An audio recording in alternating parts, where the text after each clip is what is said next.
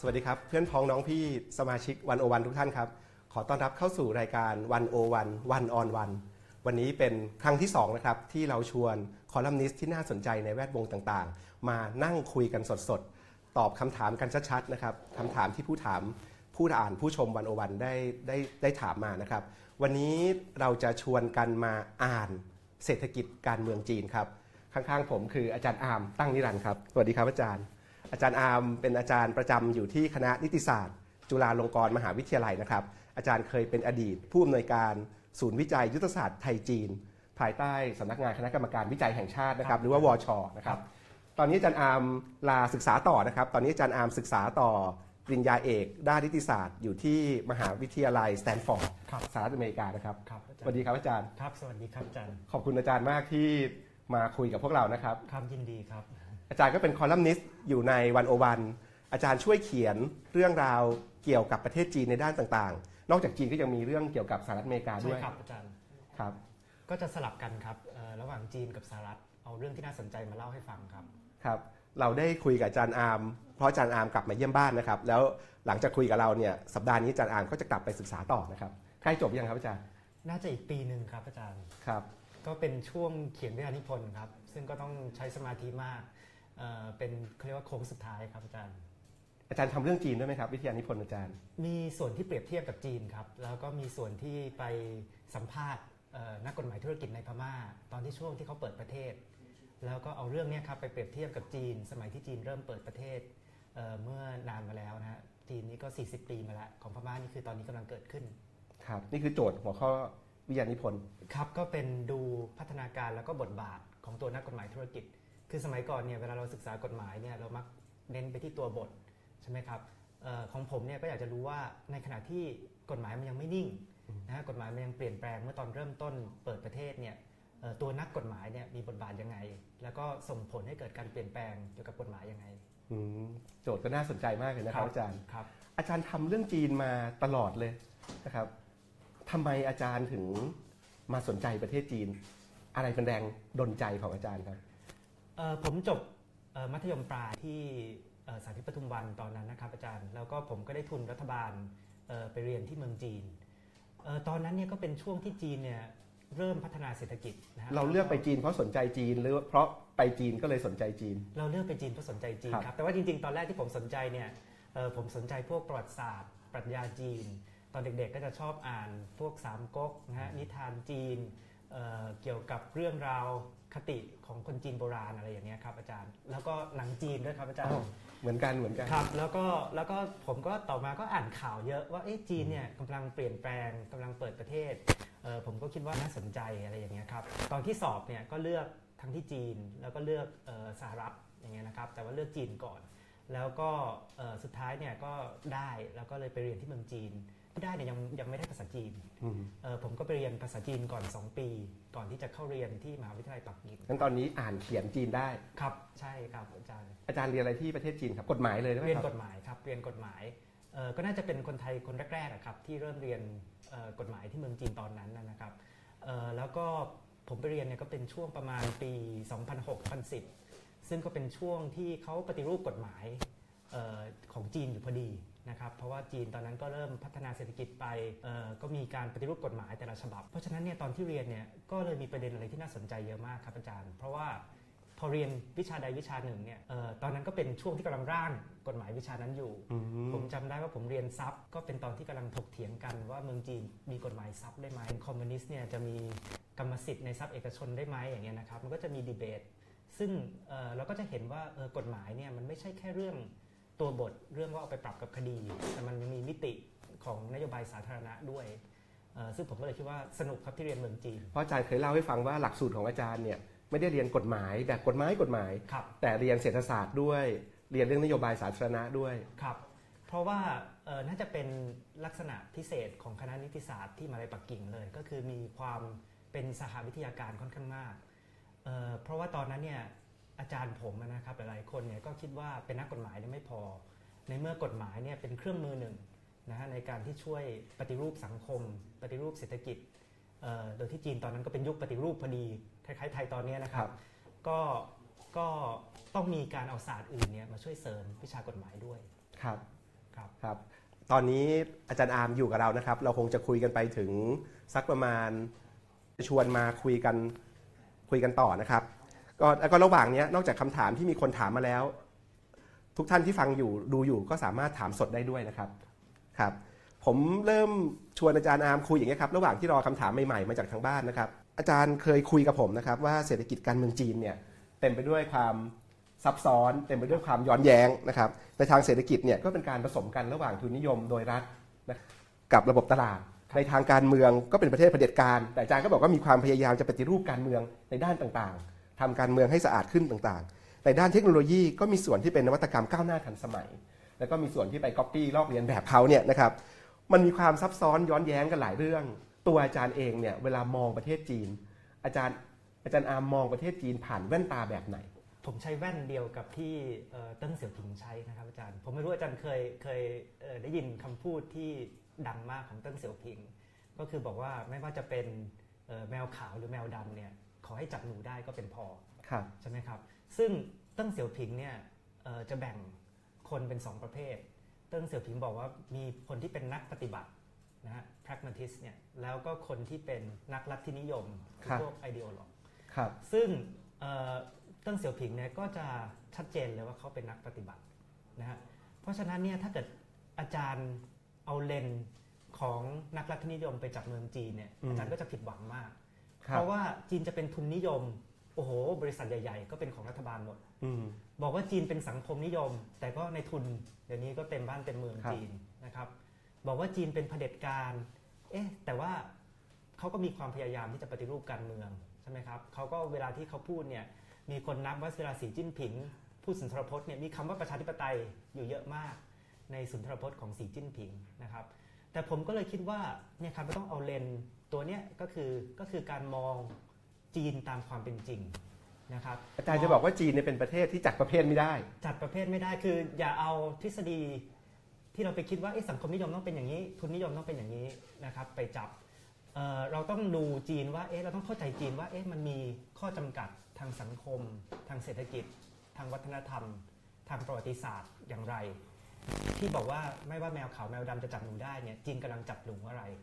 นะฮะแล้วทำอย่างไรที่จะจับหนูนั้นนะฮะเอ่อตัวเติ้งเสี่ยวผิงเนี่ยเขาจะแตกต่างจากเหมาเจ๋อตงอืมใช่ไหมเพราะว่าเหมาเจ๋อตงเนี่ยเขาเป็นคอมมิวนิสต์เขาเป็นนักลัทธินิยมเลยเขาครัมีบภาพเลยว่าสังคมคอมมิวนิสต์สังคมสังคมนิยมเนี่ยควรจะเป็นอย่างไร แต่ว่าผลสุดท้ายตอนนั้นนะนะครับก็คือทำให้เกิดเอ่อเขาเรียกว่าความอดอยากมากนะฮะในเมืองจีนแล้วก็ความวุ่นวายด้วยจากการปฏิวัติวัฒนธรรม พอเติ้งเสี่ยวผิงมาเนี่ยเติ้งเสี่ยวผิงก็บอกว่าต้องมองโลกตามความเป็นจริง แก้ปัญหาตามความเป็นจริง อย่างวันนี้ที่เราคุยกันเนี่ยผมก็พยายามที่จะอธิบายแต่ละเรื่องว่าเอ๊ะปัญหาในโลกแห่งความเป็นจริงที่จีนเผชิญอยู่เนี่ยคืออะไรแล้วก็เขาเนี่ยมีความพยายามอย่างไร จะถามอาจารย์ต่อพอดี ถ้าเรามองโลกด้วยเลนส์ตามจริงเนี่ยอาจารย์มองเห็นอะไรในประเทศจีน ผมก็มองเห็นในว่าทางเศรษฐกิจมันเป็นครับยังไง ทางการเมืองเป็นยังไง ทางสังคมเป็นยังไง ครับ ก็อาจารย์ก็คงเคยได้ยินเอ่อเรื่องหยินหยาง ไม่รู้อาจารย์เคยเคยคุ้นไหมกับคำว่าหยินหยางนะครับ แต่ว่าคำว่าหยินหยางเนี่ยก็คือว่าในด้านสว่างเนี่ยก็จะมีด้านมืดนะครับ ผมจำได้ว่าเอออาจารย์อักษรศรีก็มีมีคำถามฝากมาครับที่เกี่ยวกับว่าด้านมืดของจีนใช่ไหมครับครับ เพราะว่าด้านสว่างของจีนก็คือจีนเนี่ยพัฒนาเศรษฐกิจได้รวดเร็วมากนะครับเอ่อโตปีละ10% 10%แต่ว่ามันก็มีราคาที่ต้องจ่าย ครับนะครับ ราคาที่ว่านี่คือ ราคาที่ว่าผมคิดว่าหนึ่งก็คือ ถ้าเป็นด้านสังคมเนี่ยก็คือเรื่องสิ่งแวดล้อมครับนะครับ ถ้าอาจารย์อยู่ที่ปักกิ่งเนี่ยนะครับ อาจารย์ก่อนที่อาจารย์จะออกจากบ้านเนี่ยอาจารย์ต้องตรวจสภาพอากาศ แต่ไม่ได้ตรวจว่าฝนตกแดดออกตรวจว่ามลพิษเนี่ยแค่ไหนอืมเพราะว่าอาจารย์จะได้รู้ว่าอาจารย์ต้องใส่ไอ้ที่ปิดคจรับมูกเนี่ยออกจากบ้านหรือเปล่านะครับ แล้วก็ปัญหาแม้กระทั่งน้ำเสียน้ำเน่ามีมีปัญหาสิ่งแวดล้อมเนี่ยเยอะมากนะฮะ ซึ่งก็เป็นราคาที่ที่เขาเสียกับการที่เขาพัฒนาอย่างเร็วมาก ปัญหาทางด้านการเมืองนะครับก็คือปัญหาคอร์รัปชันจีนเนี่ยตอนนี้สีจิ้นผิงมีนโยบายปรับคอร์รัปชันอย่างรุนแรง คนหนึ่งที่เป็นคดีที่ใหญ่ที่สุดในประวัติศาสตร์ของจีนเนี่ยก็คือที่สีจิ้นผิงเนี่ยปราบโจหยงคังนะครับโจหยงคังเนี่ยเป็นหนึ่งในกรรมการพลิตบูโร ก็คือผู้นำ กรรมการที่เป็นผู้นำสูงสุดของจีนในรัฐบาลชุดที่แล้ว แล้วก็เป็นคนที่ดูเรื่องกฎหมายการเมือง แล้วก็ดูเรื่องปราบคอร์รัปชันอ๋อครับแต่พอคนที่ปราบคอร์รัปชันถูกปราบเองเนี่ยอืมเขาจับโจยงคังเนี่ยนะครับเขายึดทรัพย์โจยงคังและญาติเนี่ยประมาณ 4 8 0 0 0 0 ล้านบาท คิดเป็นเงินไทยครับเราก็จะเห็นว่า โอ้โห ไอ้ไอ้ไซส์ปริมาณของการคอร์รัปชันในเมืองจีนเนี่ยมโหฬารมาก แล้วก็เศรษฐกิจนะฮะที่เราบอกว่า มันโตเร็วโตเร็วอย่างนี้ แต่ความเหลื่อมล้ำความไม่เท่าเทียมทางรายได้เนี่ยก็สูงมากนะครับเอ่อสถิติที่ผมเห็นเนี่ยก็คือคนจีนที่รวยที่สุด 10%เนี่ยนะครับถือครองทรัพย์สินเนี่ยประมาณ 68%ของประเทศ ซึ่งมันเป็นระดับที่ใกล้เคียงกับสหรัฐอเมริกา ซึ่งก็มีปัญหาความไม่เท่าเทียมสูงมากเหมือนกัน ครับก็เมื่อกี้อาจารย์พูดถึงคำถามของอาจารย์อักษรศรีครับนะครับอาจารย์อักษรศรีถาม ถามมานะครับอาจารย์อักษรศรีพาณิชสารเนี่ยจากคณะเศรษฐศาสตร์ธรรมศาสตร์เนี่ยนะครับถามว่าในสายตาของอาจารย์อาร์มด้านมืดของจีนมีอะไรบ้าง ทางด้านมืดของสังคมจีน ด้านมืดของการเมืองจีน แล้วก็ด้านมืดของเศรษฐกิจจีนครับเมื่อกี้อาจารย์ตอบมาบางส่วนแล้วด้านครับเศรษฐกิจด้านมืดก็คือปัญหาความเหลื่อมล้ำครับนะครับปัญหาเรื่องเรื่องความเหลื่อมล้ำเนี่ยคือด้านเศรษฐกิจครับผมเรื่องคอร์รัว่าด้านด้านการเมืองคือคอร์รัปชันแล้วก็ผมคิดว่าจริง ๆ แล้วเนี่ยสิ่งแวดล้อมเนี่ยก็เป็นปัญหาสังคมที่ใหญ่เลยครับครับเอ่อ ตอนนี้เนี่ยในจีนเนี่ยคนกังวลมากนะครับว่าคุณภาพชีวิตเนี่ยแย่มาก เพราะว่าคุณภาพที่เป็นพื้นฐานเลยคืออากาศใช่ไหมฮะยังมลพิษเต็มเต็มปักกิ่งเลยเนี่ยอยู่ลำบากมากครับอาจารย์ ปัญหาเหล่านี้รากรากมันอยู่ตรงไหน รากมันอยู่ตรงไหน มันอยู่ที่เพราะระบอบการเมืองจีนเป็นแบบนี้แหละ มันเลยเป็นปัญหาแบบนี้หรือมันเป็นเรื่องของการปฏิบัติ หรือว่าอาจารย์ตีโจทย์เรื่องพวกนี้ยังไง มันเป็นปัญหาเชิงโครงสร้างยังไง หรือเป็นปัญหาผู้นำเป็นปัญหาความ ไร้สมรรถภาพหรือเป็นปัญหาของอะไร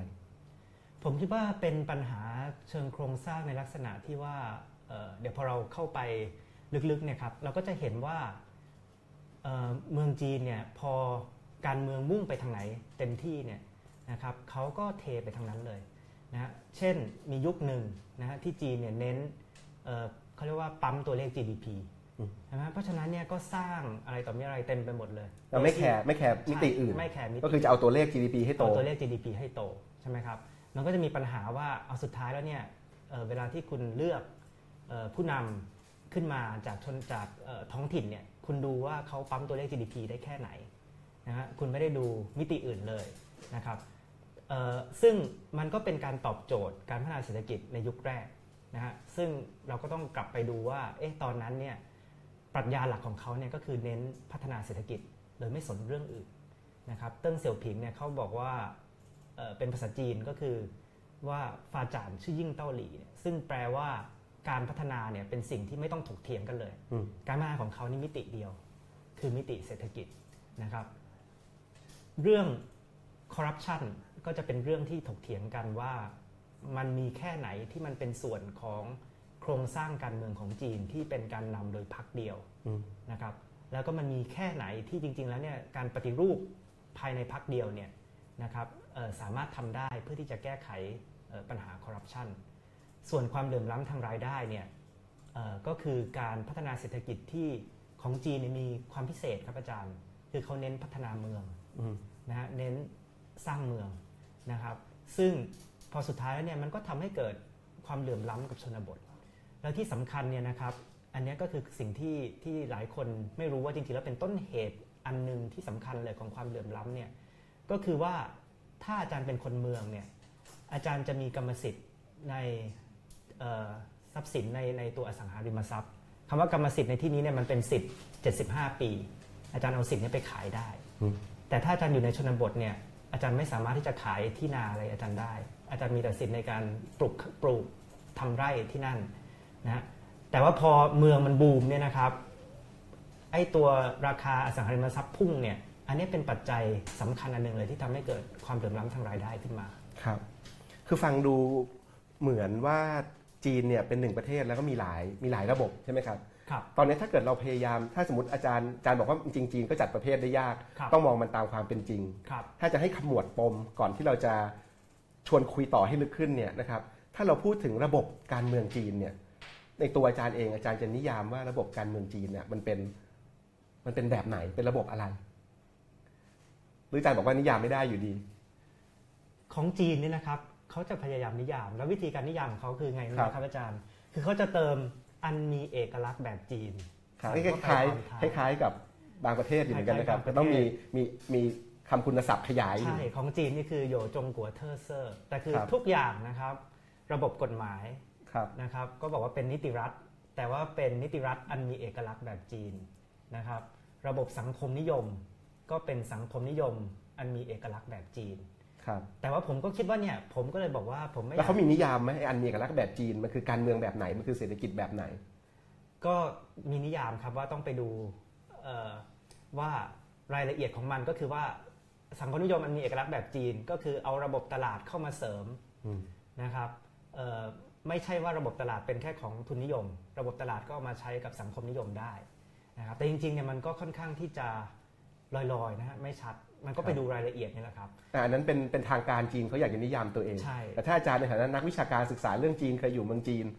มองไปที่จีนเนี่ยอาจารย์นิยามมันยังไงครับ ซึ่งอาจจะต่างจาก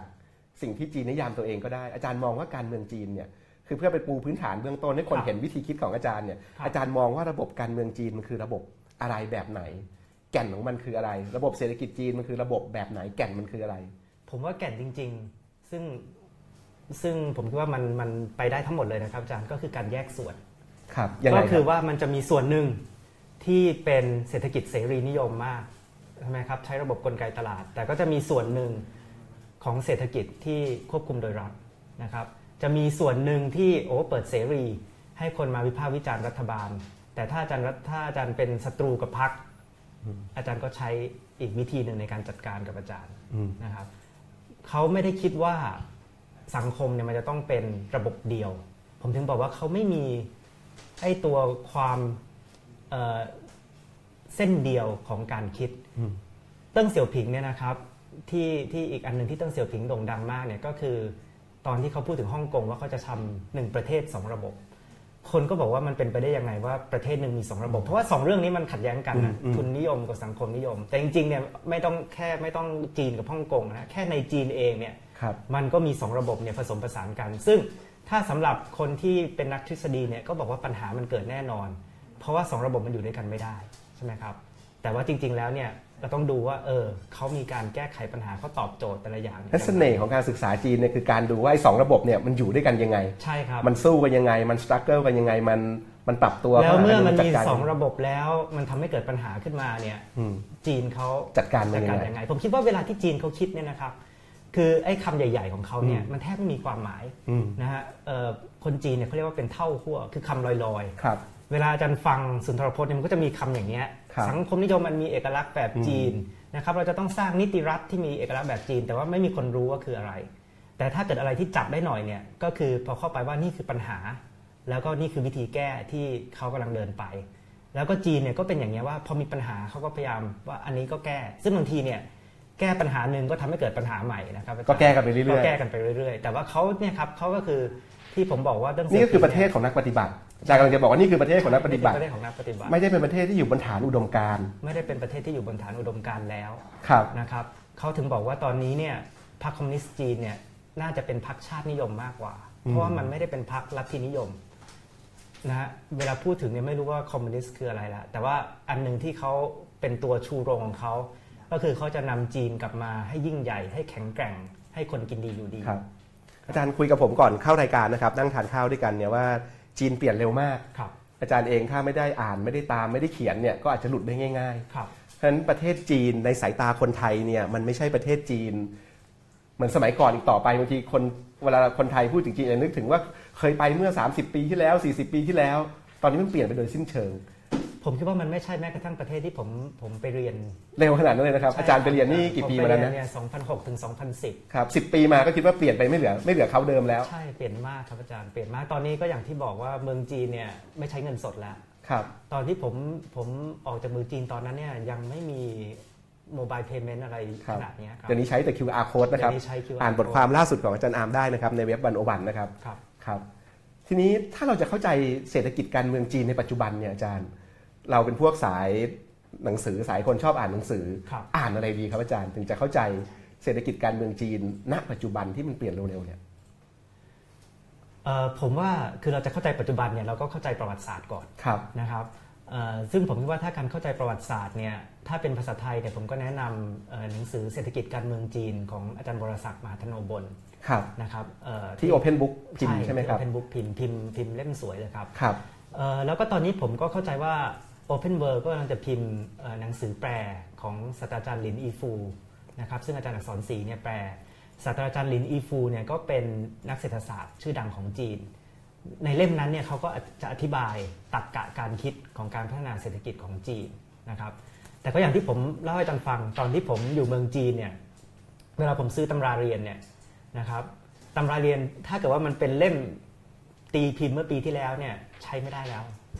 ไม่ทันสมัยแล้ว นะฮะต้องซื้อของใหม่ที่สุดนะครับเอ่อผมก็คิดว่าจริง ๆ แล้วเนี่ยการติดตามเมืองจีนเนี่ยติดตามจากข่าวนะครับ แล้วก็วิเคราะห์แต่แน่นอนนะฮะเราต้องมีกรอบประวัติศาสตร์ มีกรอบวิธีคิดเนี่ยซึ่งผมคิดว่าเรื่องปฏิบัตินิยมเนี่ยอืมเป็นกรอบคิดที่ใหญ่มากเอ่อในการที่จะเข้าใจเรื่องจีน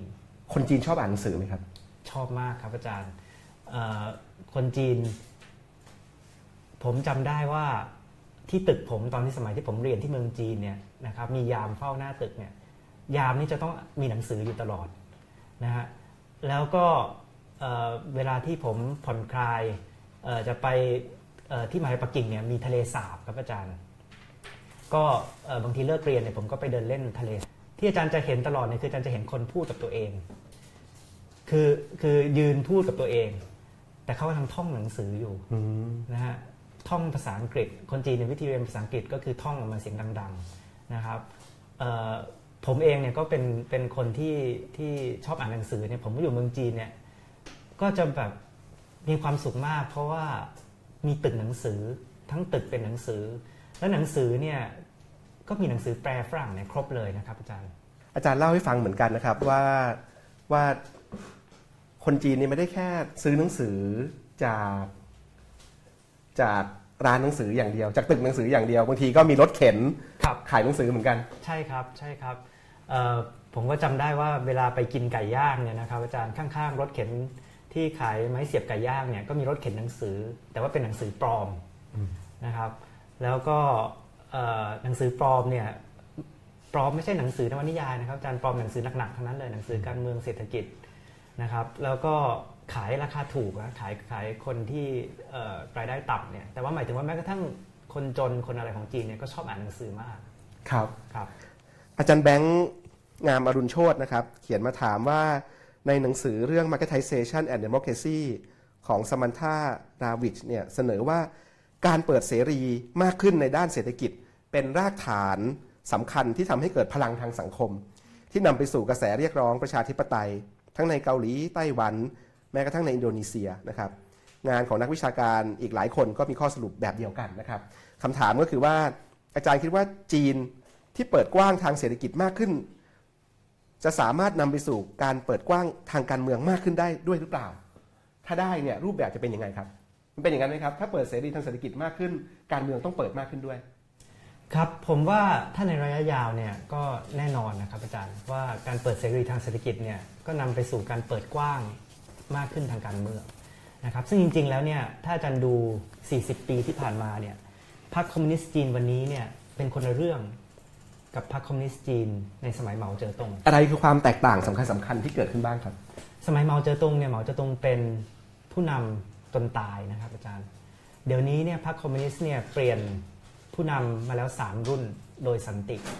นะครับ มีระบบภายในพรรคในการโปรโมทบุคลากรนะครับ พรรคคอมมิวนิสต์มีคน 85 ล้านคนเป็นสมาชิกนะครับ มีการที่เปิดรับฟังความคิดเห็น มีการทำโพลสำรวจความคิดเห็นประชาชนตลอด คือมันไม่ใช่ระบบปิดที่มีผู้นำสูงสุดหนึ่งเดียว ใช่ แล้วไปกำกับว่าต้องเป็นยังไงกัน แล้วผู้นำสูงสุดคนเนี้ยก็อยู่ต่อเนื่องยาวนานไม่ยอมลงไปไหน ใช่ มันไม่ใช่ระบบอย่างนั้นใช่ไหมครับ มันเป็นระบบที่เอ่อวาระนะครับ โดยทั่วไปก็คือโดยประเพณีเนี่ยก็คือเดี๋ยวนี้ก็คือเป็น 10 ปี แล้วก็รันโดยกรรมการนะครับกรรมการมี 7 คน ไม่ใช่ว่าผู้นำคนเดียวจะพูดแล้วก็ตัดสินได้ทุกอย่างไอการปรับตัวพวกนี้มันเกิดจากอะไรครับอาจารย์ เป็นการปรับตัวภายในเองของชนชั้นนำเองหรือมันถูกแรงกดดันทางสังคมยังไง มันมันทำได้ยังไง เพราะระบบการเมืองก็เป็นระบบปิด ซึ่งเขาไม่ต้องถ้านักวิชาการมองเข้าไปอย่างผมไม่ค่อยรู้เรื่องอะไรเกี่ยวกับจีน ไม่ต้อง accountable ต่อใครก็ได้ แต่ทำไมทำไมถึงเกิดการปรับตัวในรูปแบบแบบนั้นได้ผมว่าก็จะเป็นทั้งการกดดันทั้งภายในและภายนอกประเทศนะครับ อาจารย์บอกว่าเขาไม่เป็นประชาธิปไตยเขาไม่ accountable เขาก็จะมีวิธีอธิบายของเขาว่าเขาว่ายังไงครับในพักเนี่ยก็เป็นประชาธิปไตยในพรรคเป็นประชาธิปไตยในพักเป็นประชาธิปไตยที่ accountable ใช่ไหมครับแต่ถ้าเกิดคำถามของอาจารย์แบงค์เนี่ยบอกว่าถ้าอาจารย์แบงค์หมายถึงว่าเอ๊ะการเปิดเสรีทางเศรษฐกิจมากขึ้นเนี่ยมันจะนำมาสู่ประชาธิปไตยหรือเปล่า โดยที่ประชาธิปไตย ถ้าอาจารย์แบงค์หมายถึงว่า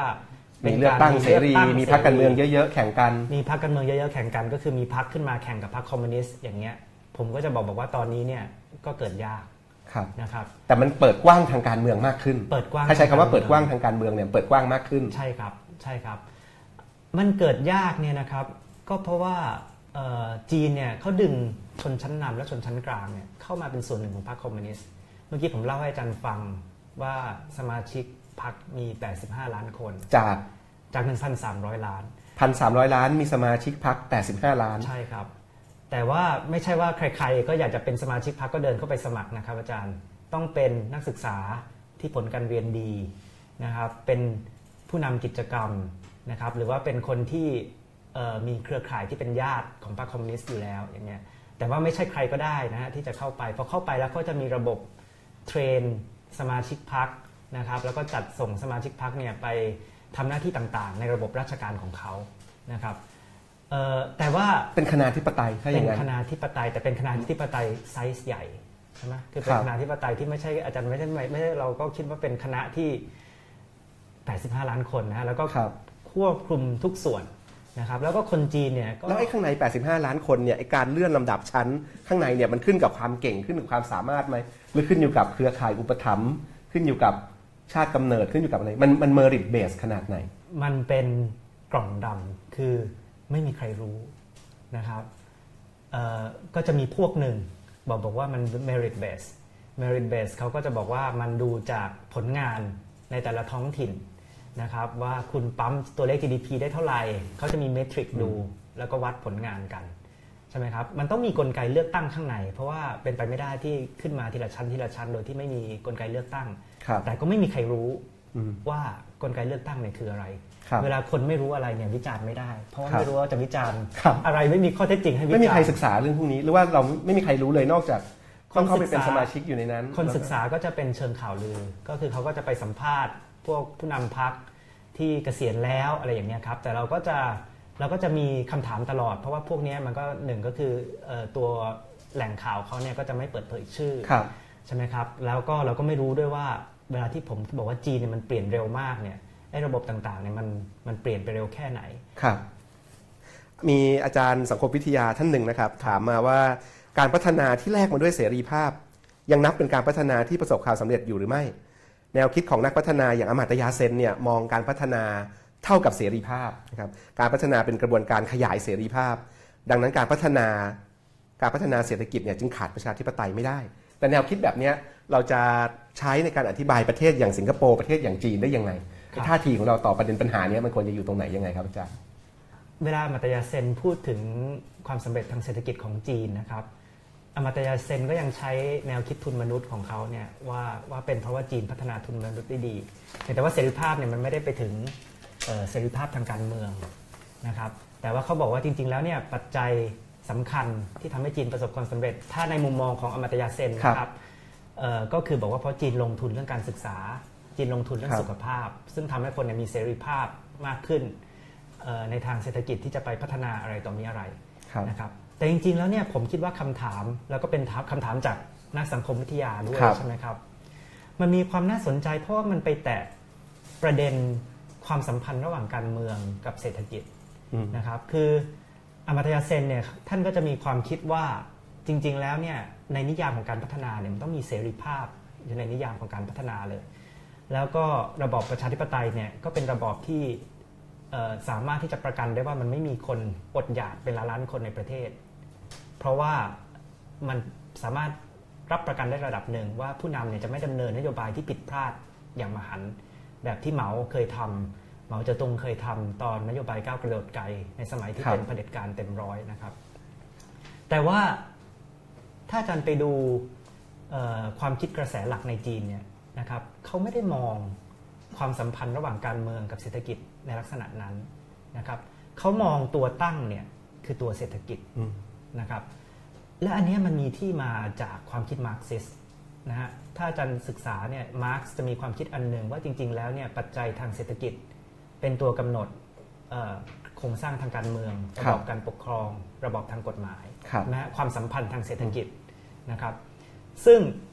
อันเนี้ยนะครับ เป็นแนวความคิดพื้นฐานเลย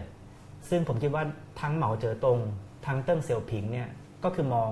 ในลักษณะนี้คือมองเศรษฐกิจเป็นตัวตั้ง เศรษฐกิจกำหนดเพราะลัทธิเศรษฐกิจกำหนดลัทธิอีโคโนมิกเศรษฐกิจดิเทอร์มินิซึมใช่ครับ โดยที่ว่าเขามองว่า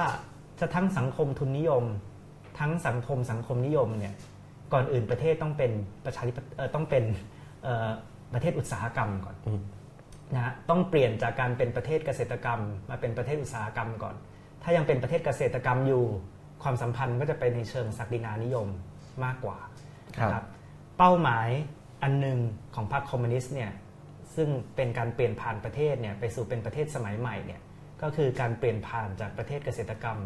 เป็นประเทศอุตสาหกรรมครับโดยมีพรรคคอมมิวนิสต์นี่ถ้าเกิดเราเราเราจับแบบมาร์กซ์เนี่ยก็ต้องบอกว่าถ้าเกิดมันพัฒนาอุตสาหกรรมไปเรื่อยพัฒนาทุนนิยมไปเรื่อยมันก็จะมีความขัดแย้งกันเชิงชนชั้นต่าง ๆ มีคอนฟ lict คอนฟ lict ที่ว่าเนี่ยมันก็จะ ก็ทำให้ความสัมพันธ์ทางการผลิตมันก็มีแรงกดดันให้ต้องเปลี่ยนไปใช่ไหมครับครับเมื่อพลังการผลิตเปลี่ยนความสัมพันธ์ทางการผลิตเปลี่ยนไอ้ตัวใช่เศรษฐกิจใช่มันก็เปลี่ยนไปไอ้จีนจัดการกับไอ้พลังความขัดแย้งพวกเนี้ยยังไง จัดการกับปัญหาอย่างเช่น แรงงานยังไงจัดการกับหรือมันหรือว่าด้วยการใช้อำนาจทางการเมืองสามารถกดสิ่งเหล่านั้นได้คือมันข้ามพ้นไอ้ไอ้หล่มตรงเนี้ยยังไง ผมคิดว่าถ้าเกิดในมุมมองเขาเนี่ยก็คือเขาบอกว่าพรรคคอมมิวนิสต์เนี่ยเป็นคนตัวประสานพลังเหล่านี้ แต่ที่น่าสนใจนะครับคืออาจารย์เริ่มพูดขึ้นมาเนี่ยก็คืออันนี้เป็นตัวที่ไขคำไขคำตอบว่าทำไมจีนถึงพัฒนาในลักษณะปัจจุบันได้นะครับ เพราะว่าเติ้งเสี่ยวผิงเนี่ยตอนที่เติ้งเสี่ยวผิงขึ้นมาเป็นผู้นำถัดจากเหมาเจ๋อตงเนี่ยนะครับเหมาเจ๋อตงเนี่ยใช้ระบบเศรษฐกิจแบบวางแผนจากส่วนกลาง ไม่ได้ใช้ระบบตลาดนะครับแต่เติ้งเสี่ยวผิงเนี่ยขึ้นมาเติ้งเสี่ยวผิงบอกว่า ถ้าเราไม่สะสมทุนก่อนนะครับถ้าเราไม่พัฒนาอุตสาหกรรม ถ้าเรายังไม่พัฒนาไปสู่สมัยใหม่เนี่ยมันเป็นประเทศสังคมนิยมไม่ได้ เติ้งเสี่ยวผิงเนี่ยก็เลยจะใช้คำพูดว่าตอนเนี้จีนเนี่ยอยู่ในระยะเริ่มต้นของการพัฒนาสังคมนิยม และระยะเริ่มต้นของเติ้งเสี่ยวผิงเนี่ยก็เป็นระยะทดลองใช่ไหมทดลองต่างๆ แต่ว่าจริง ๆ แล้วเนี่ยหลักใจความสำคัญอันหนึงเนี่ยก็คือพัฒนาทุน พัฒนาเศรษฐกิจ พัฒนาอุตสาหกรรมขึ้นมา ราะเติ้งเสี่ยวผิงบอกว่าความยากจนไม่ใช่สังคมนิยมใช่ไหมเพราะฉะนั้นเติ้งเสี่ยวผิงบอกว่าของเหมาเนี่ยผิดแน่นอน เพราะว่ามันยากจนเหลือเกินนะมันไม่มีการสะสมทุนในประเทศนะครับถ้าไม่ถ้าอาจารย์ยังไม่สะสมทุนจะแบ่งทุนได้ยังไงใช่ไหมเติ้งเสี่ยวผิงก็บอกว่าก่อนอื่นเนี่ยต้องพัฒนาพลังการผลิตครับอันเนี้ยคือเขาใช้คำว่าพลังการผลิตต้องพัฒนาขึ้นมาก่อนครับเอ่อทุนนิยมแบบจีนเนี่ยจัดเอ่อจัดการกับแรงงานยังไงเขาสนใจแรงงานขนาดไหน เห็นหัวแรงงานขนาดไหน หรือว่าสนใจนายทุนเป็นหลัก ค่าจ้างขั้นต่ำจีนเป็นยังไง สวัสดิการการทำงานเป็นยังไงเขามองเรื่องเรื่องคนที่เป็นคนทำงานยังไง ในยุคเริ่มแรกนะครับ อาจารย์ก็ปล่อยให้เป็นไปตามกลไกตลาดไม่ได้มองเท่าไหร่นะครับ ซึ่งอันนี้ก็คือทำให้ถ้าเกิดว่าอาจารย์เป็นมาร์กซิสหรือคอมมิวนิสต์เนี่ยอาจารย์ก็จะบอกว่าครับเอ่อจีนมันจะเป็นคอมมิวนิสต์ได้ยังไง เพราะว่าขูดรีดเอ่อจากแรงงานใช่ไหมครับ แต่ว่าจีนเนี่ยเขาก็มองว่าก่อนอื่นเนี่ยเขาก็ต้องพัฒนาอุตสาหกรรมที่ใช้แรงงานเข้มข้นขึ้นมาก่อน ใช้ประโยชน์จากค่าแรงราคาถูกก่อนนะครับจนเมื่อประมาณปี 2007-2008 เนี่ยถึงเพิ่งเริ่มมีการคิดที่จะออกกฎหมายแรงงานอืมเอ่อฉบับแรก ๆขึ้นมาครับแล้วตอนนั้นเนี่ยนะครับก็มีการถกเถียงกันมากนะฮะก็จะมีทั้งฝ่ายที่บอกว่าอะแน่นอนเราเป็นประเทศสังคมนิยมนะฮะเราจะต้องมีการคุ้มครองแรงงาน แต่ก็ต้องมีฝ่ายที่บอกบอกว่าจริง ๆ แล้วมันจะเป็นผลเสียกับแรงงาน เพราะว่าโรงงานเนี่ยจะปิดแล้วก็ย้ายไปอยู่ที่อื่นนะครับแต่ก็คือพูดง่ายก็คือว่าตอนแรกเนี่ยก็ไม่ได้คิดถึงเรื่องนี้ครับ แต่ก็ค่อยๆค่อยๆคิดนะครับเหมือนกับเรื่องอื่นๆนะครับอาจารย์สวัสดิการอื่นๆนะฮะสวัสดิการรักษาพยาบาลสวัสดิการการศึกษานะครับเพิ่งมีมาทีหลังนะครับตอนแรกๆก็ไม่มีอะไร เริ่มจาก เน้นพัฒนาเศรษฐกิจครับพัฒนาพลังการผลิตเป็นหัวใจหลักก่อนครับครับคุณธนาพลอิ๋วสกุลนะครับบรรณาธิการสำนักพิมพ์ฟ้าเดียวกันนะครับ ถามว่าในอนาคตมีโอกาสเกิดเหตุการณ์เทียนอันเหมือนรอบสองหรือไม่ เรื่องใหญ่เลยนะครับ เรื่องเรื่องสำคัญคำถามที่ผมก็อยากฟังคำตอบเหมือนกัน มีโอกาสไหมครับผมคิดว่าเอ่อมีโอกาสไหมครับเทียนอันเหมือนรอบสองเนี่ยนะครับเอ่อโอกาสผมว่ามีอยู่แล้วละครับ แต่ว่าเอ่อผมคิดว่าคำถามนี้น่าสนใจ เพราะว่าเหตุการณ์เทียนอันเหมือนเนี่ยเป็นจุดจุดสำคัญนะฮะปี 1989 แถวๆนั้นนะครับอาจารย์ ซึ่งจริงๆ แล้วตอนนั้นเนี่ยผมคิดว่าคนคาดหวังว่ามันจะเกิดเหตุการณ์เทียนอันเหมือนนะคือคนคิดว่ามันมีโอกาสที่จะเกิดในยุคนั้นนะเพราะว่าตอนนั้นเนี่ยมันมีปัญหาเศรษฐกิจค่อนข้างมาก ปัญหาเงินเฟ้อ แล้วก็อย่างที่เมื่อกี้คำถามของอาจารย์แบงค์ที่บอกว่าพอเริ่มเปิดทางเศรษฐกิจเนี่ยนะครับมันจะต้องนำไปสู่อย่างเงี้ยนะครับคือนำไปสู่คนเรียกร้องประชาธิปไตย แล้วก็ตอนนั้นเนี่ย ผมคิดว่าเติ้งเสี่ยวผิงเนี่ยเซอร์ไพรส์ทั้งฝ่ายอนุรักษ์นิยมในพรรคแล้วก็ทั้งฝ่ายหัวก้าวหน้าในพรรคนะครับเซอร์ไพรส์ฝ่ายหัวก้าวหน้าเนี่ยเพราะว่าหัวก้าวฝ่ายหัวก้าวหน้าในพรรคตอนนั้นเนี่ยคิดว่าต้องประนีประนอมครับเขาไม่คิดว่าจะมายุคสมัยนั้นนะแม้กระทั่งยุคสมัยนั้นนะเขาไม่คิดว่าจะมาถึงกับเอารถถังมาฆ่านักศึกษาแล้วก็นักศึกษาพวกนั้นก็เป็นเอ่อปัญญาชนชนชั้นปัญญาชนของจีนนะครับชนชั้นหัวก้าวหน้าตอนนั้นเนี่ย ก็แปลกใจมากว่าสุดท้ายวิธีที่เติ้งเสี่ยวผิงเลือก ก็คือทำอย่างนั้นนะครับ แล้วก็คงอำนาจของพรรคคอมมิวนิสต์ไว้ แต่ว่าสิ่งที่ฝ่ายอนุรักษ์นิยมก็เซอร์ไพรส์เหมือนกัน ก็คือฝ่ายอนุรักษ์นิยมเนี่ยก็คิดว่า เอ๊ะ เราควรจะต้องกลับมาปิดประเทศ หรือกลับมาค่อย ๆทำเพราะว่าถ้าเกิดว่าเรายิ่งเปิดประเทศมากขึ้น พัฒนาเศรษฐกิจมากขึ้น มันจะนำมาสู่ประชาธิปไตย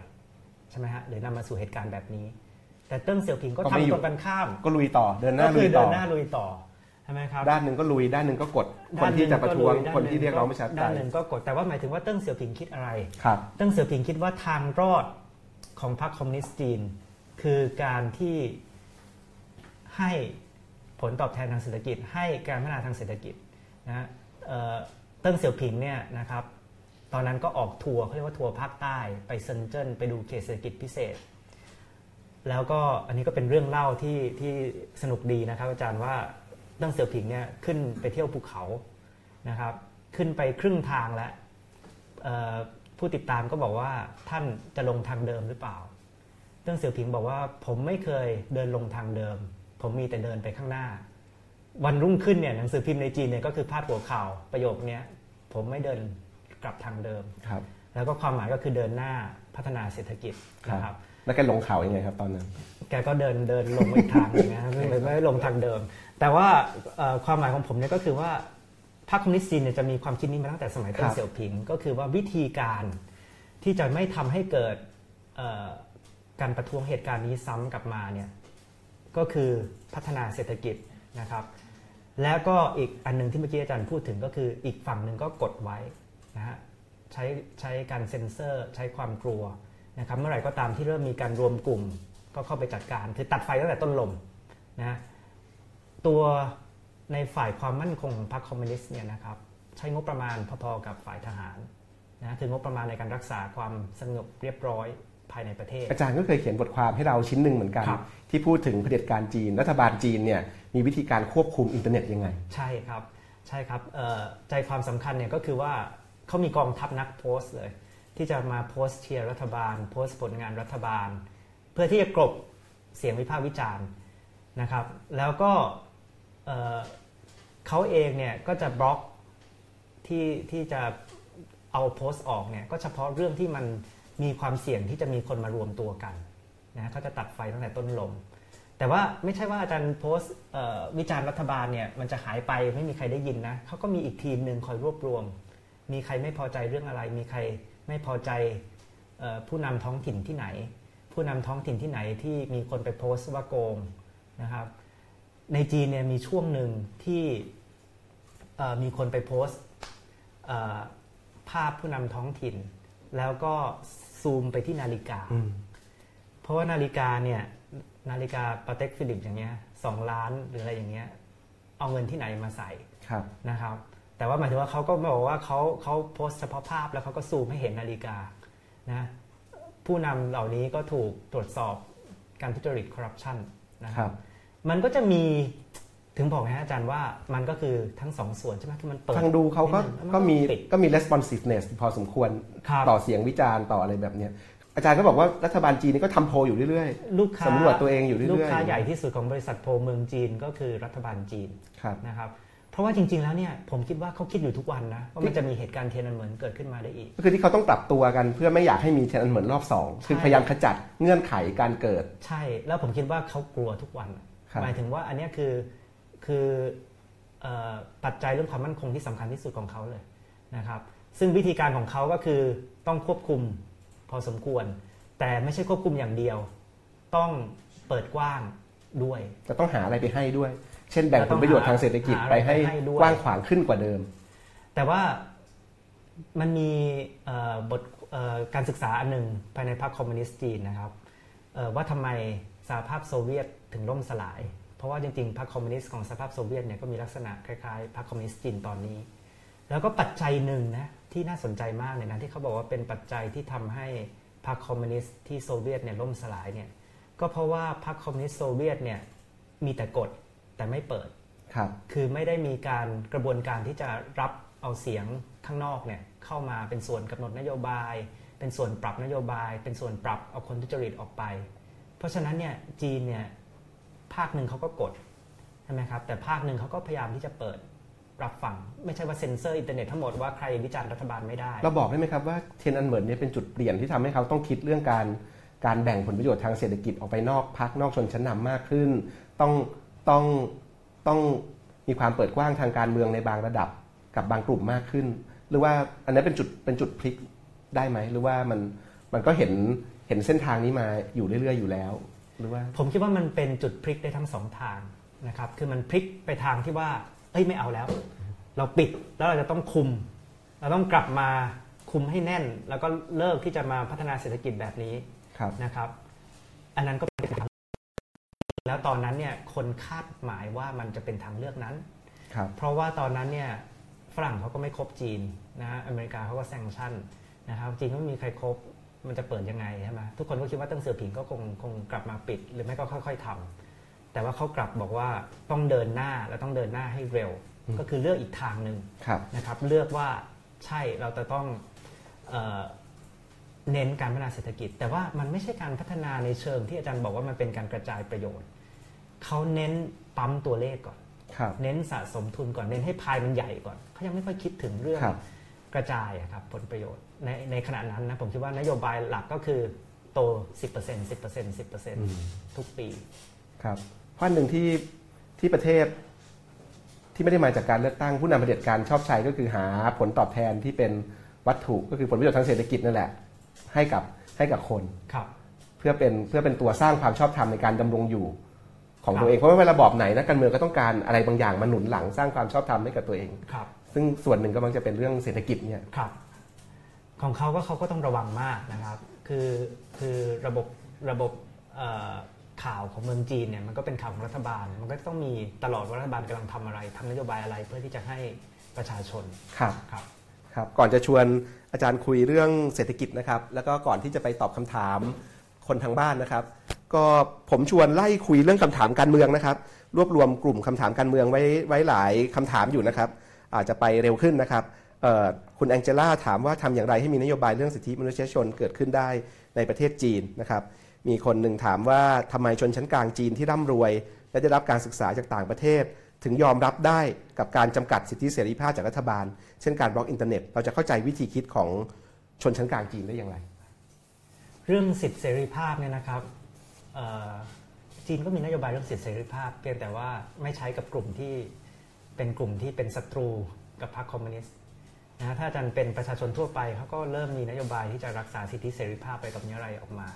แต่ถ้าอาจารย์เป็นศัตรูกับพรรคคอมมิวนิสต์เนี่ยเขาจะมีแบ็กลิสต์เขามีแบล็คลิสต์นะครับแล้วก็มีวิธีการจัดการนอกนอกกลไกกฎหมายนะครับผมจำได้ว่าตอนที่ผมเรียนอยู่ที่อเมริกาเนี่ย มีคนที่เป็นหนึ่งในผู้ประท้วงสมัยเทียนอันเหมินแรกเนี่ยนะครับลี้ภัยไปที่อเมริกาครับนะแล้วเขาเนี่ยก็เล่าให้ฟังว่ามันมีช่วงหนึ่งที่เขากลับจีนนะครับ แล้วเขาเนี่ยก็ถูกจับนะครับ แล้วก็ถูกจัดการยังไงก็ตาม แล้วเขาก็เล่าความชั่วร้ายของพรรคคอมมิวนิสต์เป็นขั้นเป็นตอนใช่ไหมแล้วเขาก็สรุปจบว่ามันต้องเปลี่ยนระบบอะไรอย่างเงี้ยแล้วผมก็จำได้ว่ามีอาจารย์อีกคนหนึ่งเอ่อ ซึ่งเป็นอาจารย์จากจีนเหมือนกันก็ไปทำวิจัยที่นั่นเขาก็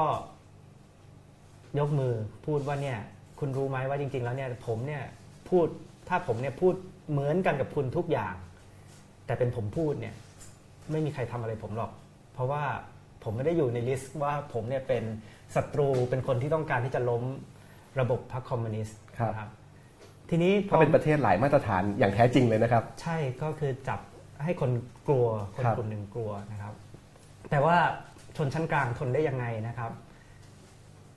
จริงๆแล้วผมว่าน่าสนใจมากนะครับ อาจารย์ว่า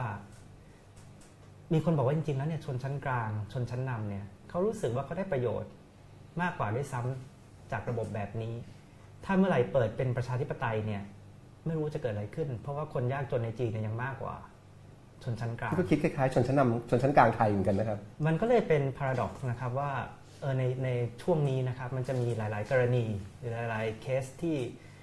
กลายเป็นว่าชนชั้นกลาง หรือชนชั้นนำเนี่ยกลายเป็นกลุ่มที่ต่อต้านประชาธิปไตยนะครับ แล้วก็เขาก็ไม่ได้รู้สึกอึดอัดใช่ไหมเราก็ถามว่าทำไมคุณไม่รู้สึกอึดอัดเลยใช่ไหมแต่ว่าจริง ๆ แล้วเนี่ยเขาก็บอกว่าเขาจะดูข่าวต่างประเทศเขาก็เข้า VPN ในเมืองจีนเนี่ยก็อินเทอร์เน็ตก็ทำอะไรก็ได้จริง ๆ แล้ว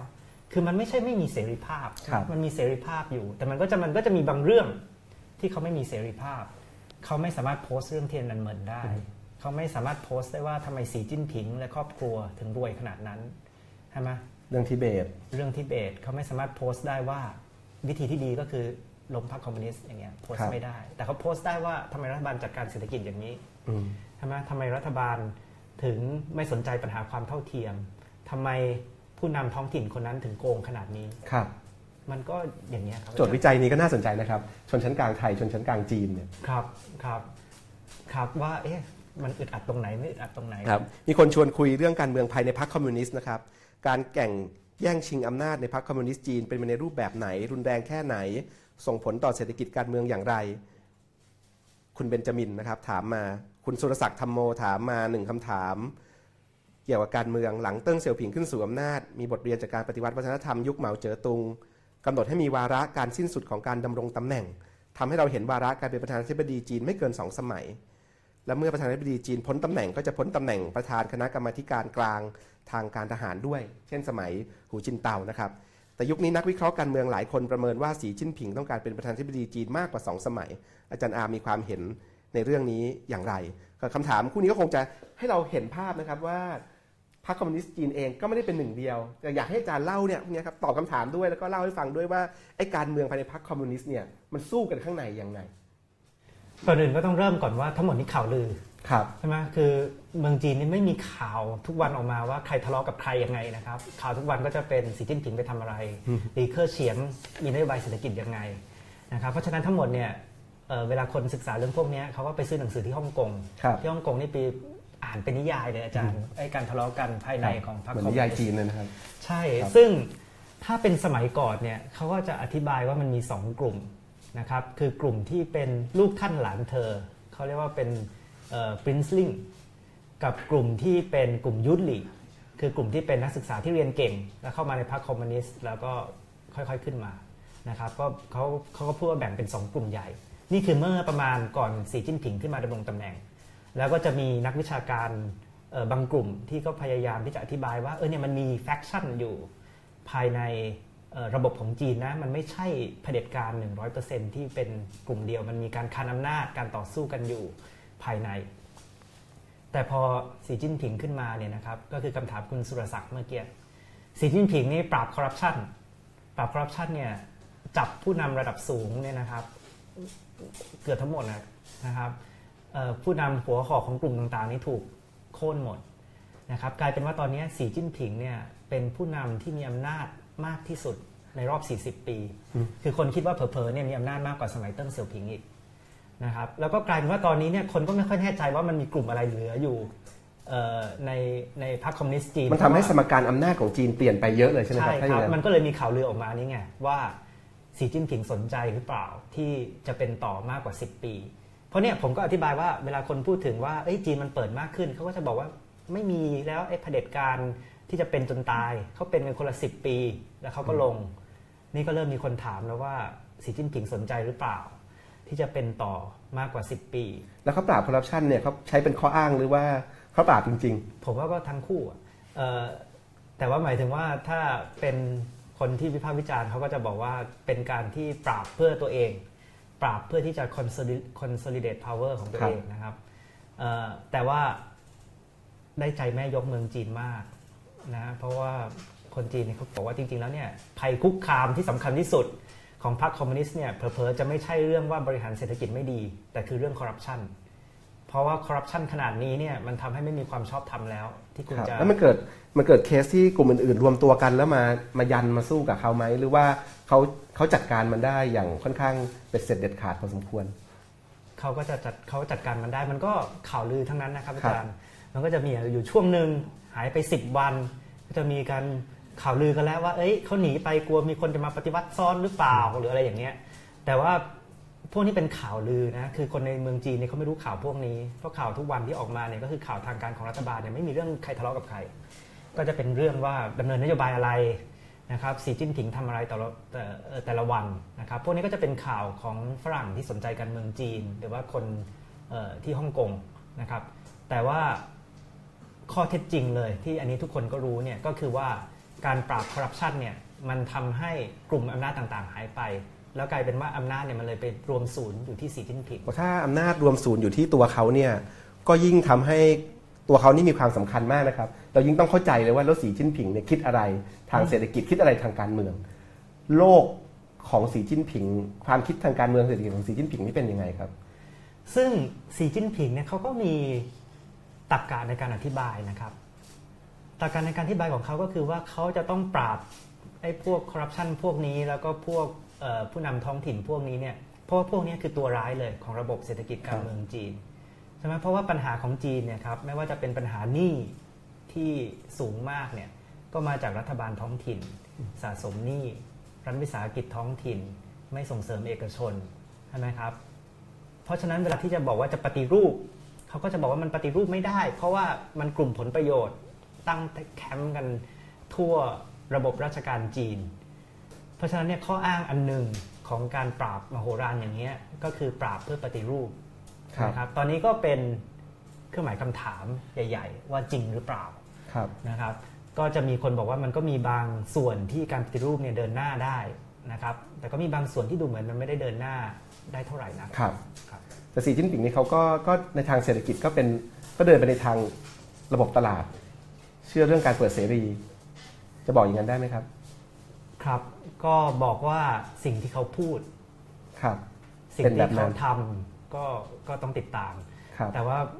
แต่ว่าหมายถึงว่าถ้าอาจารย์ดู นโยบายทางการของพรรคก็จะเปลี่ยนการใช้ค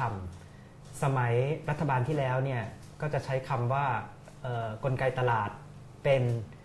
เอ่อตัวชี้ขาดสำคัญในการจัดสรรทรัพยากตัวชี้ตัวชี้ที่สำคัญในการจัดสรรทรัพยากรเออตอนสีจิ้นผิงเนี่ยก็เปลี่ยนเป็นเป็นปัจจัยกำหนดอืมการจัดสรรทรัพยากรใช่ไหมแต่ว่าครับผลงานเนี่ยอีกเรื่องหนึ่งครับแต่ว่า ทางการที่เขาพูดเนี่ยเขาก็พูดอย่างครับนั้นแล้วท่าทีเขาต่อประชาธิปไตยต่อสิทธิมนุษยชนต่ออะไรแบบนี้เป็นยังไงครับ ถอยหลังครับ ท่าทีก็คือก็คือประชาธิปไตย สิทธิมนุษยชนก็คือก็คือเน้นปราบศัตรูของพรรคมากขึ้นครับ เน้นควบคุมเอ่ออินเทอร์เน็ตมากขึ้น ในมหาวิทยาลัยอาจารย์ผมเอ่อพิมพ์หนังสือไม่ได้แล้ว เพราะว่าหนังสือเขาเป็นเรื่องรัฐธรรมนูญสหรัฐอืมอย่างเงี้ยนะครับ ก็ มีการที่จะบอกว่าจะกวาดล้างความคิดตะวันตกในมหาวิทยาลัย มันก็มันก็ก็กลับไปกลับไปมาก เมื่อกี้เราพูดกันถึงการเมืองภายในพรรคคอมมิวนิสต์จีนนะครับ อาจารย์ตรินอัยยรา แห่งวลัยลักษณ์นะครับ ถามว่ามีงานวิจัยของนักวิชาการเสนอว่ารัฐจีนในปัจจุบัน มีลักษณะที่แตกกระจายมากขึ้น เห็นได้จากหน่วยงานของรัฐอย่างรัฐบาลท้องถิ่นหรือรัฐวิสาหกิจ ก็ไม่ได้ปฏิบัติตามคำสั่งของพรรคอย่างเคร่งครัดนักคำถามก็คือสีจิ้นผิงพยายามจัดการกับเรื่องเหล่านี้ยังไง ครับก็เพิ่มความย้อนแย้งอีกอันหนึ่งใช่ไหมความย้อนแย้งอีกอันหนึ่งก็คือจีนปกครองแบบรวมศูนย์ แต่จริง ๆ แล้วเนี่ยผู้นำท้องถิ่นเนี่ยมีอำนาจมหาศาลครับนะครับ แล้วก็สมัยโบราณเนี่ยอันนี้เป็นสำนวนจีนเลยบอกว่าเอ่อเทียนเกาหวงตี้หยวน แปลว่าฟ้ากว้างฮ่องเต้อยู่ไกลฮ่องเต้จริงๆแล้วเนี่ยไม่มีอำนาจหรอกครับเป็นเนี่ยพวกผู้ว่ามณฑลเนี่ยบริหารจัดการ ซึ่งในอดีตเนี่ยนะครับ เขาก็บอกเป็นเรื่องที่ดีกระจายอำนาจนะครับ โดยเฉพาะเติ้งเสี่ยวผิงเนี่ยเขาจะชอบทำการทดลอง เขาจะบอกว่าเปิดเคสกิจพิเศษลองทำดู ถ้าทำแล้วได้ผลแล้วก็ขยายผล เพราะฉะนั้นเนี่ยมันก็จะมีอยู่ยุคสมัยหนึ่งที่เขาก็จะบอกว่าระบบแบบนี้ดี ให้ผู้นำท้องถิ่นเนี่ยได้มีความริเริ่มสร้างสรรค์ทำนู่นทำนี่ใช่ไหมแล้วก็ถ้าเกิดอันไหนที่มันใช้ได้ดี แล้วก็ขยายมาทางประเทศ แต่ อสมัยหลังๆ เนี่ย เริ่มบอกว่ามีทั้งด้านดีและไม่ดีใช่ไหมด้านไม่ดีก็คือ มันกลายเป็นกลุ่มผลประโยชน์ ผู้นำท้องถิ่นเนี่ยกลายเป็นเพื่อที่จะปั๊มตัวเลข GDP เนี่ยเอาเงินหวานลงไปในรัฐวิสาหกิจของท้องถิ่นตัวเองนะครับใช้เงินรัฐบาลสร้างโน่นสร้างนี่เเงินสูญหายเยอะคอร์รัปชันมาก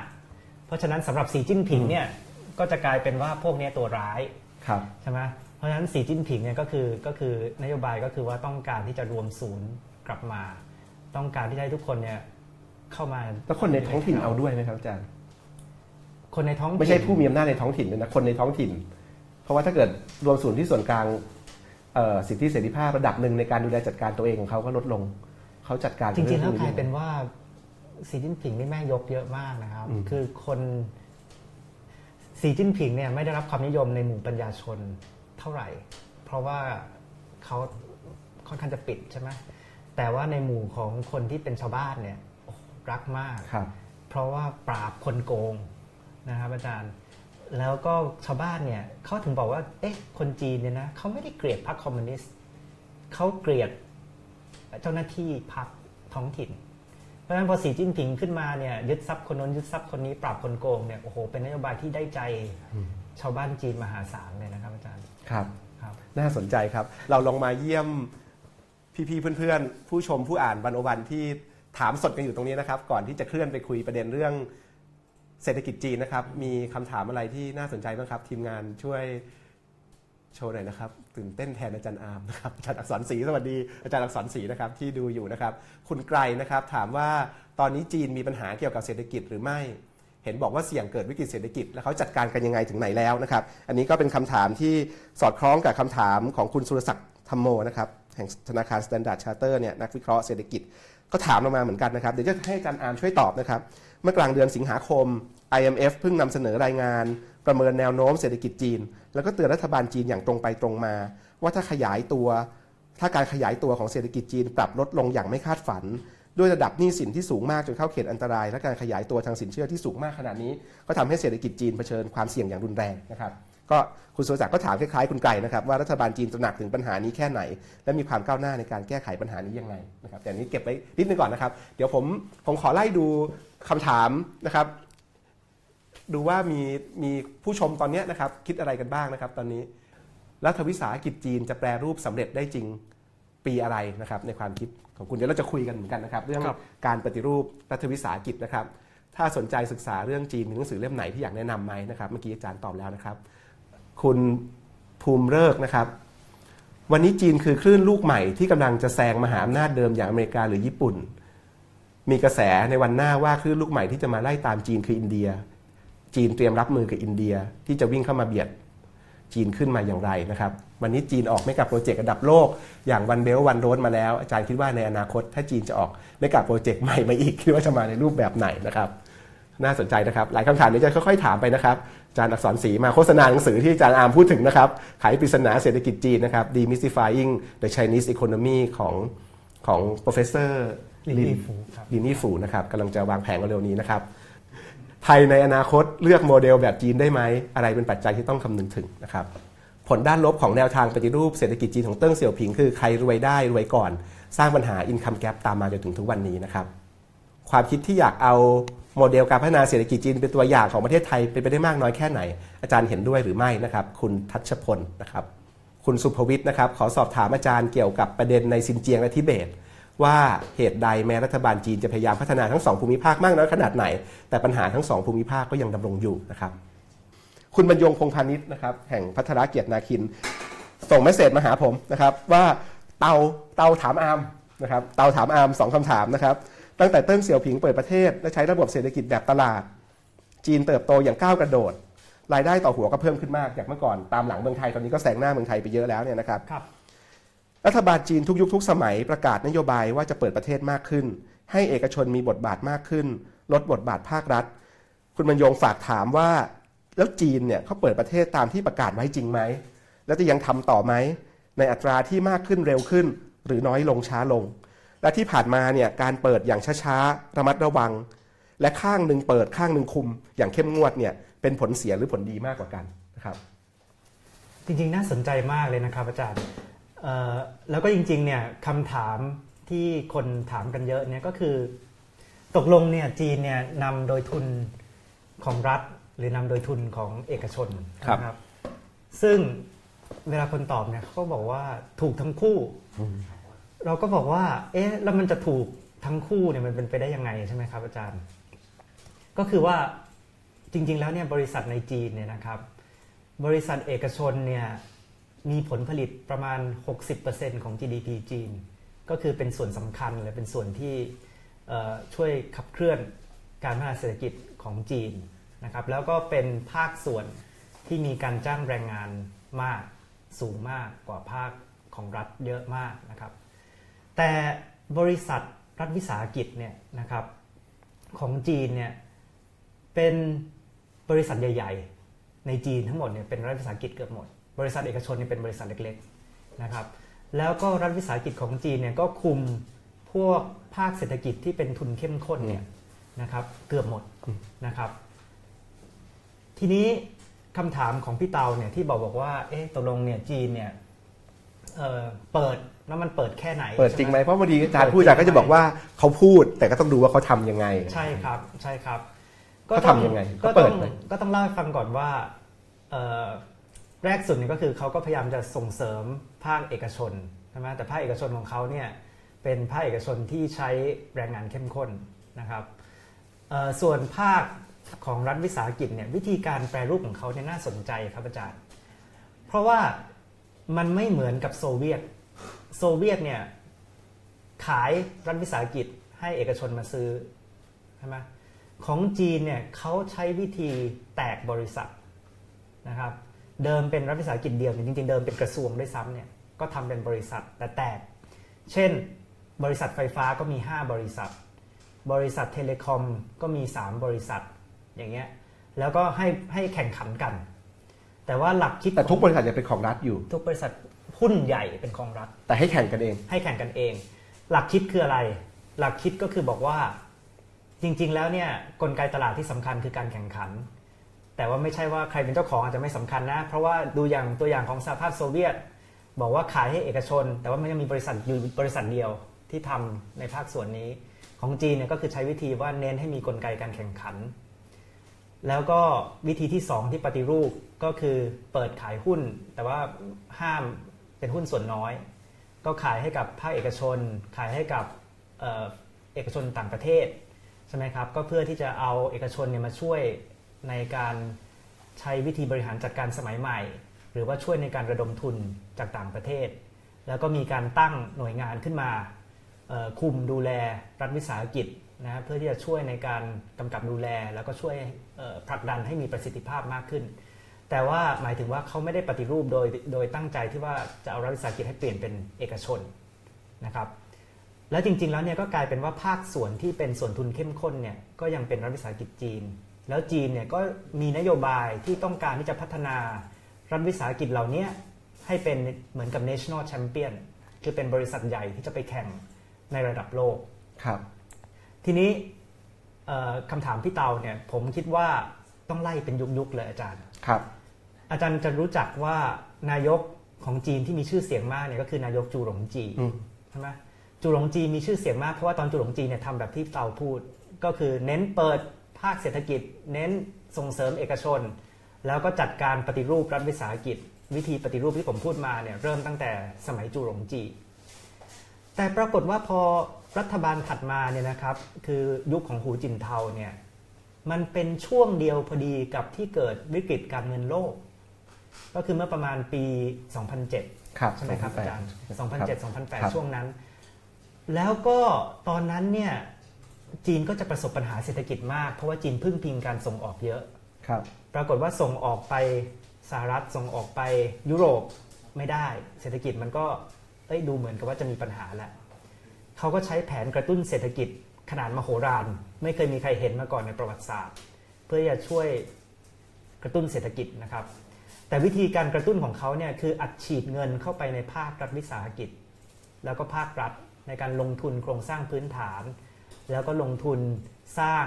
อะไรต่อมีอะไรเนี่ยกลายเป็นว่าไอ้ภาครัฐวิสาหกิจเนี่ยมันขยายตัวใช่ไหมจากเดิมสมัยจุหลงจีเนี่ยมันดูเหมือนกับว่าโอ้โหภาคเอกชนกำลังมาแรงครับ กลายเป็นพอตอนยุคหูจินเทาเนี่ยกลายเป็นโอ้โหเอ๊ะมันเหมือนกับว่ามันย้อนถอยหลังอะอืมกลายเป็นเดี๋ยวนี้ภาครัฐวิสาหกิจขยายใหญ่มาก แต่เนื้อในแล้วก็เปลี่ยน เนื้อในไม่ได้เหมือนเดิม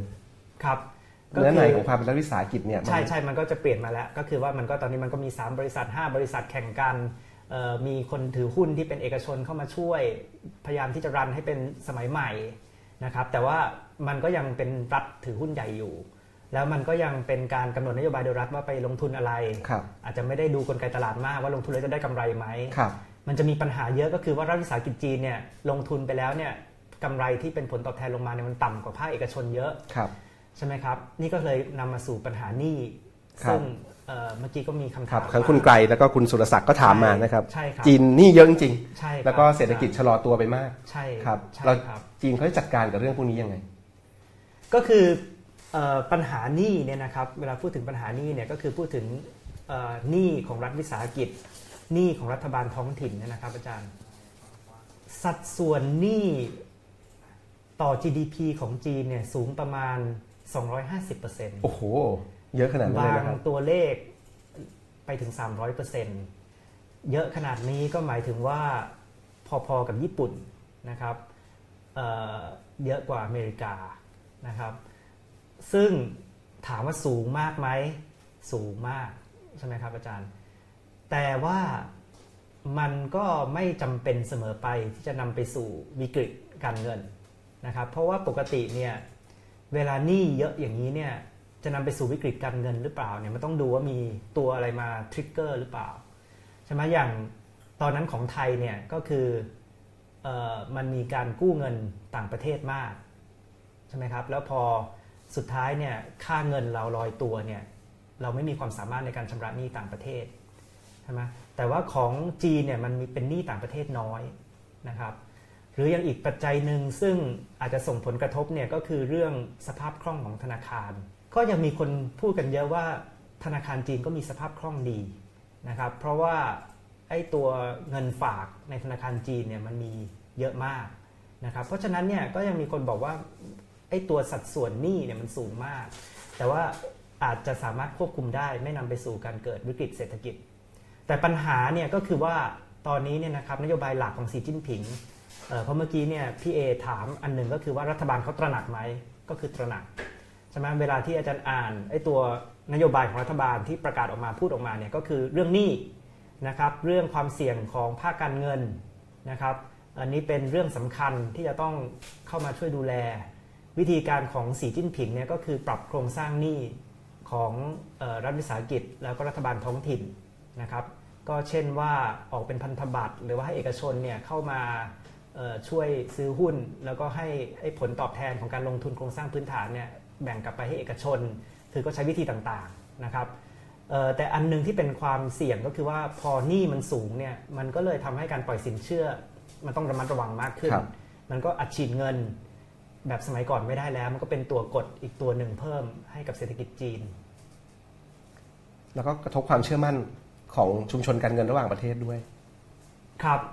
ก็กระทบความเชื่อมั่น แต่ว่า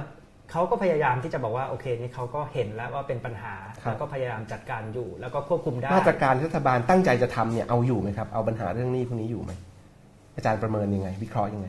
ผมก็คิดว่าเอาอยู่นะครับอาจารย์ในในส่วนตัวผมนะคือผมคิดว่า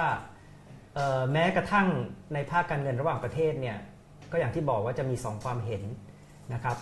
เอ่อความเห็นแรกเนี่ยก็คือบอกว่ามันเสี่ยงมาก ใช่ไหมแต่แม้กระทั่งเสี่ยงมากเนี่ยมันต้องมีอะไรมาทริกเกอร์ให้เกิดวิกฤตนะครับเอ่อความเห็นที่สองเนี่ยก็บอกบอกว่ารัฐบาลเนี่ยน่าจะสามารถควบคุมให้ปัจจัยต่างๆ ไม่ให้มีอะไรมาตัวมาทริกเกอร์ให้เกิดวิกฤตได้ครับ มีคุณพัฒนกิจนะครับ ถามมาว่าการปฏิรูปโครงสร้างเศรษฐกิจจีนควรเป็นอย่างไร และแนวทางที่มันควรจะเป็นเนี่ยมันสอดคล้องกับแนวทางที่รัฐบาลจีนทำอยู่หรือเปล่า คือเราจะได้ยินคำพูดนี้มากเลยนะครับ ปรับ โครงสร้างทางเศรษฐกิจใช่ไหมความหมายก็คือว่าทำแบบเดิมไม่ได้แล้วนะฮะเราก็ต้องเริ่มก่อนว่าไอ้แบบเดิมของจีนเนี่ยมันเป็นยังไงใช่ไหมครับอาจารย์ แบบเดิมเนี่ยก็คือจีนเนี่ยพัฒนาโดยเน้นการลงทุนใช่ไหมซึ่งสมัยก่อนเนี่ยที่จีนโตได้ 10% 10%เนี่ยมันก็ไม่ใช่เรื่องยากใช่ไหมอาจารย์ก็สร้างอะไรต่อมีอะไรสิอาจารย์ก็สร้างโรงงานซื้อเครื่องจักรใช่ไหมครับ สร้างสะพาน สร้างท่าเรือสร้าง airport link ให้ส่งสินค้าส่งออกไปได้ ลิงก์ให้มีการโลจิสติกให้ดีใช่ไหมครับ แต่ว่าหัวใจสำคัญก็คือเอาคนที่แต่เดิมเนี่ยปลูกไร่ไถนาในในในชนบทเนี่ยเกษตรกรเนี่ยมาเข้าสู่ภาคอุตสาหกรรม ภาคเศรษฐกิจสมัยใหม่ ซึ่งมันเพิ่มผลผลิตมหาศาล แล้วก็เป็นเหตุผลที่ทำให้จีนเติบโตได้ทีละ 10%ทีละ 10%ใช่ไหมอันเนี้ยก็คือ นักเศรษฐศาสตร์จีนแม้กระทั่งรัฐบาลจีนเองเนี่ยก็ใช้คำว่าการโตด้วยปริมาณครับคือเน้นปริมาณ เน้นสร้างเยอะๆ เน้นทุ่มเงินใช่ไหมครับ เน้นฉีดเงินอืมเหมือนฉีดยา แต่เขาบอกว่ามันทำไม่ได้แล้ว เพราะว่าอาจารย์สร้างตอนนี้มันมันเยอะมากแล้ว ถ้าขืนยังสุ่มสี่สุ่มห้าสร้างเนี่ยมันก็มีแต่สร้างอะไรที่มันจะไม่ได้กำไรแล้วก็จะเพิ่มหนี้เพิ่มหนี้ขึ้นเรื่อยๆ เพราะฉะนั้นเนี่ยเขาก็บอกว่าอันดับแรก ก็คือต้องปรับโครงสร้างจากเน้นปริมาณมาเน้นคุณภาพ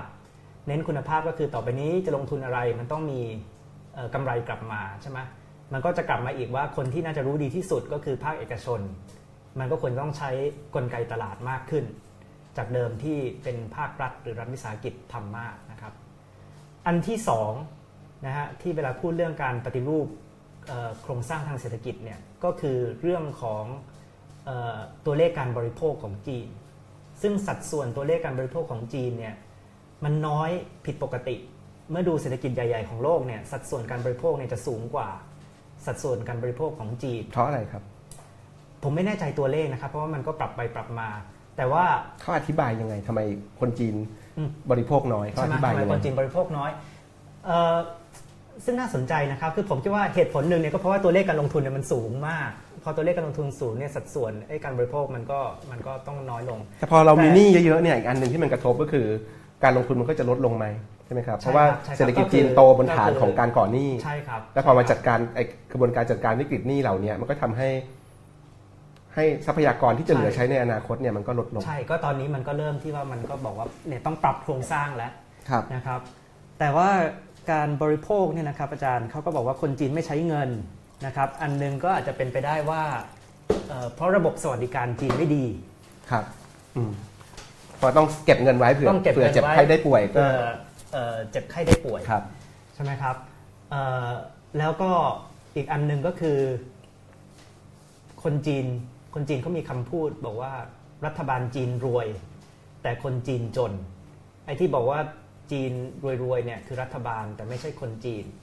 ความหมายก็คือว่า ไอ้ที่เราพูดว่ามีการลงทุนมีอะไรเนี่ยกำไรเนี่ยมันกลับไปที่รัฐวิสาหกิจที่รัฐบาล แล้วก็ที่เอกชน แล้วก็เอกชนก็เอากำไรพวกเนี้ยไปลงทุนต่อ ตัวเลขการลงทุนมันก็มันก็ครับมันก็เพิ่มอย่างนี้ใช่ไหมในยุคที่เศรษฐกิจเติบโตเนี่ยจีนก็มีปัญหาความเหลื่อมล้ำใช่ครัแล้วพอเศรษฐกิจเริ่มชะลอตัวไอ้ปัญหาความเหลื่อมล้ำยิ่งไม่แย่เข้าไปใหญ่เลย ใช่ก็เค้กใหญ่ขึ้นนี่ก็ไม่ค่อยแบ่งแล้ว แล้วเค้กยิ่งเล็กลงเนี่ยหรือก็กลายเป็นโตว่าขึ้นเนี่ยอัตราเล็กกลายเป็นเล็กว่าลงเรื่องมันปรับโครงสร้างเศรษฐกิจเนี่ยก็คืครัอบว่าอันหนึงก็คือว่าจะทำยังไงถึงจะเพิ่มรายได้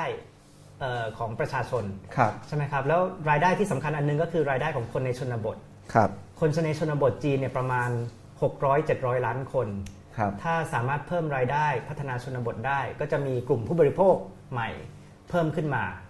ทีนี้ก็เลยมาถึงอันที่ 3 อันสุดท้ายแล้วครับอาจารย์ก็คือว่า อีกหัวใจหนึ่งก็เลยเป็นการเน้นภาคบริการ เพราะว่าภาคบริการเนี่ยเป็นภาคที่สามารถดึงซึมซับแรงงานได้มากนะครับอออย่างที่บอกนะถ้าภาคอุตสาหกรรมมันก็ได้กำไรมันก็กลับไปที่เอกชน กลับไปที่รัฐวิสาหกิจก็กลับไปลงทุน แต่ถ้าเป็นภาคบริการเนี่ยเขาก็บอกว่าเงินมันเข้ากระเป๋าของของคนมากขึ้น มันอาจจะมีการกระจายที่ดีขึ้น แต่ว่ามันก็จะมี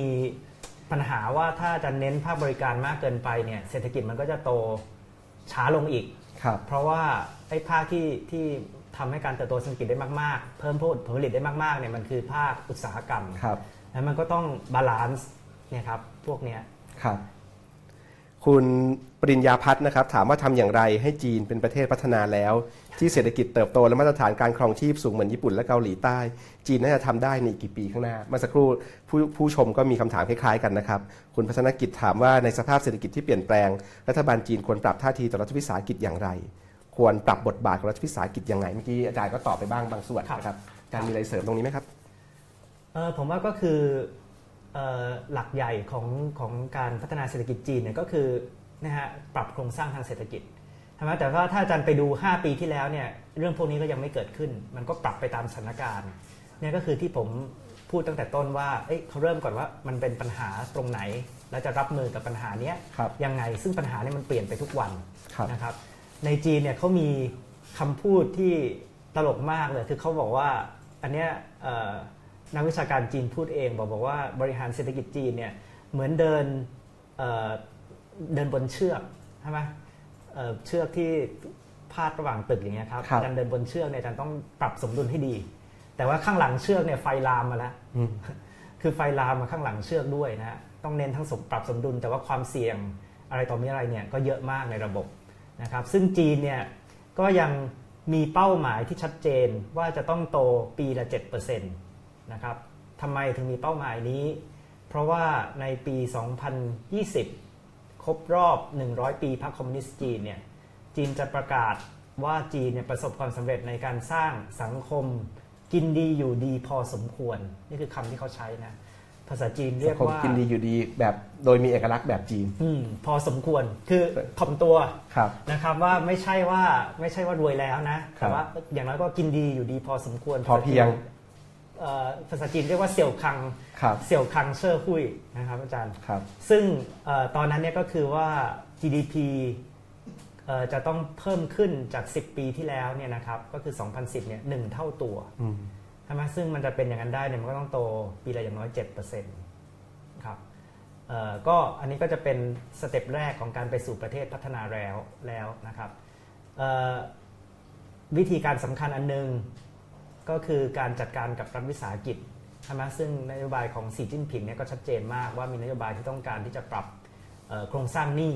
ของรัฐวิสาหกิจเอ่อท้องถิ่นครับเอ่อแล้วก็จัดการกับปัญหาหนี้แล้วก็จัดการกับปัญหาของการไม่มีประสิทธิภาพของรัฐวิสาหกิจ คือพอเขามาดูเนี่ยนะครับเขาบอกว่าสมัยหูจินเทาเนี่ยแทบจะไม่ยอมปล่อยให้รัฐวิสาหกิจเนี่ยเอ่อล้มละลายใช่ไหมซึ่งมันก็กลายเป็นว่ารัฐบาลต้องอุ้ม รัฐวิสาหกิจที่ไม่ทำกำไรเนี่ยไว้ตลอด ตอนนี้สีจิ้นผิงก็กลับมาว่าจะต้องเริ่มปล่อยให้อันไหนที่ไม่ทำกำไรเนี่ยก็ต้องปล่อยล้มละลายไปครับครับ มาที่คำถามเรื่องการศึกษาเศรษฐศาสตร์บ้างนะครับ อาจารย์พงศักดิ์เหลืองอารามแห่งคณะเศรษฐศาสตร์จุฬานะครับ ถามว่าการเรียนวิชาเศรษฐศาสตร์ในจีนมีการเปลี่ยนแปลงให้สอดรับ กับการพัฒนาเศรษฐกิจมากน้อยขนาดไหน อาจารย์ไปเรียนที่จีนมาจีนเนี่ยเหมือนหรือต่าง กับมหาวิทยาลัยในไทยหรือในอเมริกาอย่างของอาจารย์ยังไงมีเสน่ห์อะไรตรงไหนบ้างที่แตกต่างเออ ผมก็ไม่ได้เรียนเอ่อเศรษฐศาสตร์โดยตรงนะแต่เรียนวิชาเศรษฐศาสตร์อยู่บ้างตอนที่อาจารย์ไปเรียนกฎหมายใช่นะครับใช่ครับเอ่อแต่ว่าผมก็คิดว่าน่าสนใจครับ เพราะว่าเศรษฐศาสตร์จีนเนี่ยเขาก็จะเน้นเศรษฐศาสตร์พัฒนา เน้นเอ่อเศรษฐศาสตร์เรื่องการเปลี่ยนผ่านนะครับเอ่อซึ่งมันก็จะมีมิติที่แตกต่างจากเศรษฐเศรษฐศาสตร์เศรษฐศาสตร์กระแสหลักครับของตะวันตกนะเพราะครับว่าถ้านีโอคลาสสิกมันก็พูดถึงเศรษฐศาสตร์มหาภาคเป็นหลักไอ้ประเด็นเกี่ยวกับยุทธศาสตร์การพัฒนา หรือการจะเปลี่ยนผ่านจากระบบเศรษฐกิจวางแผน เป็นระบบตลาดเนี่ยก็จะไม่ค่อยได้พูดมากเท่าไหร่นะครับมหาวิทยาลัยจีนเนี่ยผมคิดว่าต่างกับมหาวิทยาลัยฝรั่งเนี่ยก็คือว่าที่จีนก็เน้นบรรยายนะครับวิชาที่แลกเปลี่ยนพูดคุยเนี่ยอออาจจะไม่มากนะครับ แต่ว่าเวลาฟังบรรยายของจีนเนี่ยอาจารย์เขาจะกบดารานะอาจารย์อืมถ้าเป็นอาจารย์ดัง ๆ เนี่ยนะครับ ไม่มีที่ยืนนะครับ อาจารย์ครับ คือห้องเรียนเนี่ยถ้าเป็นที่มหาลัยปักกิ่งเนี่ยเขาเปิดให้ใครก็ได้เข้ามา ไม่ใช่เฉพาะนักเรียน ใช่เหมือนเป็นตลาดวิชาเลยอืมนะครับครับ แล้วก็วันไหนก็ตามถ้าเป็นอาจารย์ดัง หรือเป็นคนดัง ๆ มาบรรยายเนี่ยนะโอ้โหแน่นเต็มห้องไม่มีที่ยืนครับนะครับ แล้วก็ทุกวันเนี่ยครับเอาจารย์เข้าไปดูเว็บบอร์ดได้สมัยนั้นนะ ว่าวันนี้มีใครบรรยายพิเศษบ้าง สมัยนั้นเขาบอกว่าเนี่ยเรียนที่มาลัยปักกิ่งเนี่ยนะครับที่สำคัญต้องไม่พลาดพวกบรรยายพิเศษ พวกนี้กิจกรรมพิเศษตลอดนะครับผมก็เลยคิดว่ามันก็มีความกระหายความรู้เนี่ยที่ชัดเจนมากครับอาจารย์ในมหาลัยจีนครับเราก่อนจะมาชวนอาจารย์คุยเรื่องเศรษฐกิจการเมืองระหว่างประเทศนะครับ มีคนถามมาเยอะเลย ผมกลับไปที่ไลฟ์อีกทีหนึ่งนะครับ คุณอจิเรกบอกว่าติดตามผลงานอาจารย์ มาตลอดนะครับ มีมีคำถามใหม่ๆไหมครับอาจารย์อักษรศรีบอกว่าไงครับ ชนชั้นกลางจีนไม่ตั้งคำถามกับระบบคอมมิวนิสต์ไม่สนใจประชาธิปไตยด้วยตราบที่ประเทศยังมีเสรีภาพภายใต้ระบบพรรคคอมมิวนิสต์ที่เอื้อให้พวกเขาทำมาหากินได้สะดวกนะครับเลยมีพฤติกรรมนิยมทุนและบ้าวัตถุได้อย่างเต็มที่นะครับ ปัญหาเรื่อง shadow banking ในจีนเป็นอย่างไรบ้าง อันนี้ก็ถามไปแล้วนะครับเอ่อประเทศกำลังจีนจะใช้เวลาอีกกี่ปีถึงจะกลายเป็นประเทศพัฒนาแล้วได้นะครับ ได้ไปกินได้ถามแล้วนะครับ ในมหาวิทยาลัยจีนคุณดาวุฒินะครับในมหาวิทยาลัยจีนช่วงที่อาจารย์ไปเรียนนักศึกษา ตื่นตัวเรื่องสังคมมากน้อยแค่ไหน เสรีภาพทางวิชาการที่นั่นเป็นอย่างไรนะครับ คุณไกรถามเรื่องนโยบายของจีนต่อทิเบตนะครับอาจารย์สมชัยจิสุชนนะครับ สวัสดีครับพี่เถาไม่เจอกันนานเลยนะครับครับเอ่ออาจารย์เอาก่อนไหมครับ เรื่อง shadow banking เรื่องนักศึกษาเอาเมื่อกี้คุยเรื่องการศึกษาอยู่นักศึกษาจีนครับตื่นตัวขนาดไหนตอนที่อาจารย์ไปเรียนที่นู่นเสรีภาพทางวิชาการเป็นอย่างไรเอ่อตอนที่ผมไปเรียนเนี่ยตอนนั้นเป็นช่วงเสรีภาพทางวิชาการเบ่งบานนะครับ อาจารย์เอ่อผมจำได้เลยว่าเอ่อวันแรกของการเรียนวิชากฎหมายเนี่ยผมเรียนรัฐธรรมนูญ วิชารัฐธรรมนูญ แล้วก็สิ่งแรกที่อาจารย์วิชารัฐธรรมนูญพูดเนี่ยก็คือว่าฉีกรัฐธรรมนูญจีนทิ้ง แล้วก็บอกว่ามันพูดอย่างนี้เลยนะครับอ่ฉีกรัฐธรรมนูญจีนทิ้งมันเป็นเศษกระดาษนะครับ แล้วก็บอกว่าเนี่ยวิชาเนี้ยวิชาชื่อรัฐธรรมนูญเนี่ยเราจะมาเรียนรัฐธรรมนูญสหรัฐกันอืมแล้วก็ทั้งวิชาก็สอนรัฐธรรมนูญสหรัฐนะครับตอนนั้นเนี่ยผมก็ค่อนข้างทึ่งมากนะว่ามันมีเสรีภาพทางวิชาการในระดับนี้ แล้วก็แล้วก็หมายถึงว่าเอ่อคือก็จะเห็นชัดเจนว่าอาจารย์ท่านนั้น ท่านก็จะไม่ค่อยที่จะ ชอบพรรคคอมมิวนิสต์เท่าไหร่ใช่ไหมครับทุกวันนี้ยังเป็นอย่างนั้นไหมครับ ทุกวันนี้ไม่ได้แล้วครับอาจารย์เอ่อก็อย่างที่ผมบอกว่าอาจารย์ท่านนั้นเนี่ยก็ก็ถูกจำกัดมากในปัจจุบันใช่ไหมมันก็เลยมีความรู้สึกว่าเออมันก็เปลี่ยนไปตลอดบางคนบอกครับว่ามันถอยหลังนะครับ แต่ก็คนก็มีคนบอกว่ามันก็ถอยหลัง แล้วมันก็อาจจะค่อยๆเอ่อก้าวกลับไปใหม่นะครับครับเมื่อกี้มีคำถามเนี่ยบอกว่าเรื่อง shadow banking ครับครับแต่เดี๋ยวเดี๋ยวผมผมเสริมนิดนึงเรื่องว่าเอ่อนักวิชาการเอ่อ นักศึกษาจีนครับสตื่นนใจตัวไหมปัญหาเรื่องสังคมเนี่ยเขาสนใจมากใช่ไหมแต่ว่าเขาเนี่ยก็คือจะต้องเขาไปแตะที่ระบบใหญ่ไม่ได้นะฮะเขาก็จะสนใจว่าเออมันมีปัญหาอย่างนี้ครับนะครับเออมันจะแก้ไขอย่างไรนะครับครับเอ่อเรื่องเรื่อง shadow banking เนี่ยเอ่อผมผมก็เคยศึกษาอยู่พอสมควรนะครับอาจารย์แต่ว่าผมก็ ไม่แน่ใจร้อยเปอร์เซ็นต์เพราะว่าข้อมูลเนี่ยมันเปลี่ยนตลอดนะฮะบางทีเนี่ยก็จะมีบอกว่า โอ้โห shadow banking เนี่ยมันขยายไปใหญ่มากนะครับคือแรกสุดเนี่ย shadow banking เนี่ยเป็นของดีของเมืองจีน บอกว่าเป็นตัวที่มาช่วยเสริมไอ้ระบบทางการ ซึ่งมันอาจจะไม่สามารถที่จะทำให้คนไม่สามารถเข้าถึงแหล่งเงินทุนได้เยอะใช่ไหมแต่ต่อมามันก็เริ่มมีความเสี่ยงมากขึ้นเรื่อยๆ แต่ตอนเนี้ยผมก็ ไม่แน่ใจที่จะตอบ เพราะว่ารู้สึกว่าข้อมูลเนี่ยมันมันเปลี่ยนเปลี่ยนบ่อยมากนะครับครับอาจารย์ครับครับ เดี๋ยวแจ้งผู้ชมนะครับ ผมจะชวนอาจารย์อาร์มคุยอีก 3 เรื่องนะครับเรื่องหนึ่งก็คือเรื่องเศรษฐกิจการเมืองระหว่างประเทศนะครับมีคนถามคำถามเยอะเลยนะครับเรื่องที่ 2 คือไทยกับจีน และเรื่องสุดท้ายเป็นปิดกันด้วยมิติเรื่องสังคมวัฒนธรรมนะครับครับก็เราจะไล่ไปนะครับ เรื่องเศรษฐกิจการเมืองระหว่างประเทศเนี่ยผมขออนุญาตถามเป็นชุดไปเลยนะครับครับแล้วเผื่ออาจารย์บางอันอาจจะตอบร่วมกันเพราะว่าบางอันมันต้องเปรียบเทียบอะไรกันด้วยครับเมื่อสักครู่ก็มีท่านหนึ่งถามเรื่องทิเบตนะครับ ท่านหนึ่งถามเรื่องทิเบตนะครับ แล้วก็อาจารย์จิติพัฒน์ภูลขำจากคณะรัฐศาสตร์ มหาวิทยาลัยธรรมศาสตร์เนี่ยถามคำถามใหญ่นะครับที่เป็นตัวเปิดให้เราเนี่ยนะครับว่าการพังงาดขึ้นมาของจีนจะเป็นไปอย่างสันติหรือไม่ และมีผลกระทบต่อการรักษา และเปลี่ยนแปลงระเบียบโลก โดยเฉพาะในเอเชียแปซิฟิกอย่างไรนะครับนี่ก็เหมือนเป็นคำถามเปิดให้เราคุยกันนะครับแล้วก็หลังจากนั้นก็มีอีกหลายท่านครับถามคุณนัทนะครับถามเรื่องจีนได้หรือเสียอย่างไรกับแนวปฏิบัติของอาเซียนกับ จีนในทะเลจีนใต้นะครับนี่ก็คือปัญหาข้อพิพาทในทะเลจีนใต้นะครับแนวทางปฏิบัติเนี่ยแนวปฏิบัติเนี่ย Code of Conduct นั้นมีประสิทธิภาพในการป้องกันไม่ให้ข้อพิพาทบานปลายได้ขนาดไหน สร้าง trust ระหว่างกันได้ขนาดไหนนะครับก็นอกจากก้อนทะเลจีนใต้แล้วก็มีคนถามนะครับคุณตรินเนี่ยถามว่าจีนมีจุดยืนอย่างไรในสถานการณ์ความขัดแย้งในเกาหลีเหนือกับประเทศอื่นๆนะครับจีนจะเข้าแทรกแซงเพื่อสร้างสันติภาพไหมนะครับคุณธนพลถามเรื่องนโยบายของจีนต่อไต้หวันนะครับ ในอนาคตมีแนวโน้มจะเปลี่ยนแปลงอย่างไร ระหว่างการผลักดันไต้หวันสู่การเป็นรัฐเอกราชเต็มรูปแบบ หรือไม่มีอะไรเปลี่ยนแปลงไปจากเดิม หรือจีนพยายามเข้าไปควบคุมเต็มรูปแบบ นอกจากไต้หวัน คุณแองเจล่าถามเรื่องฮ่องกงนะครับนโยบายจีนต่อฮ่องกงเป็นอย่างไร ในมิติเศรษฐกิจและการเมือง รวมถึงเรื่องสิทธิมนุษยชนนะครับคุณสุภวิทย์ถามเรื่องอินเดีย สอดคล้องกับท่านหนึ่งนะครับที่ที่ถามมาเหมือนกันนะครับ ว่าจีน เศรษฐกิจอินเดียเนี่ยเติบโตเพิ่มขึ้น จะทำให้เศรษฐกิจจีนสั่นคลอนหรือไม่นะครับ อินเดียมีโอกาสจะเข้ามาเป็นแหล่งแรงงานคุณภาพราคาถูก แทนที่จีนในอนาคตหรือไม่นะครับ แล้วคุณพัฒนกิจก็ถามเรื่อง One Belt One Road นะครับว่าประเทศไทยควรให้ความสำคัญกับ One Belt One Road Initiative นะครับหรือว่าเส้นทางสายไหมในศตวรรษที่21มากเพียงใดถ้าเทียบกับ Greater Mekong Subregion หรือ GMS นะครับระดับเศรษฐกิจอนุภูมิภาคลุ่มแม่น้ำโขง รัฐบาลไทยควรจัดลำดับความสำคัญ หรือมีนโยบายในการดำเนินการ 2 เรื่องนี้ยังไง เริ่มจากคำถามจากจิติพัฒน์ใหญ่ๆก่อนนะครับ ว่าพอจีนพังงาขึ้นมาเนี่ยการเปลี่ยนผ่านในโลกเนี่ยระเบียบโลกมันจะมันจะเป็นยังไงนะครับมันจะพังงาขึ้นมาอย่างสันติไหม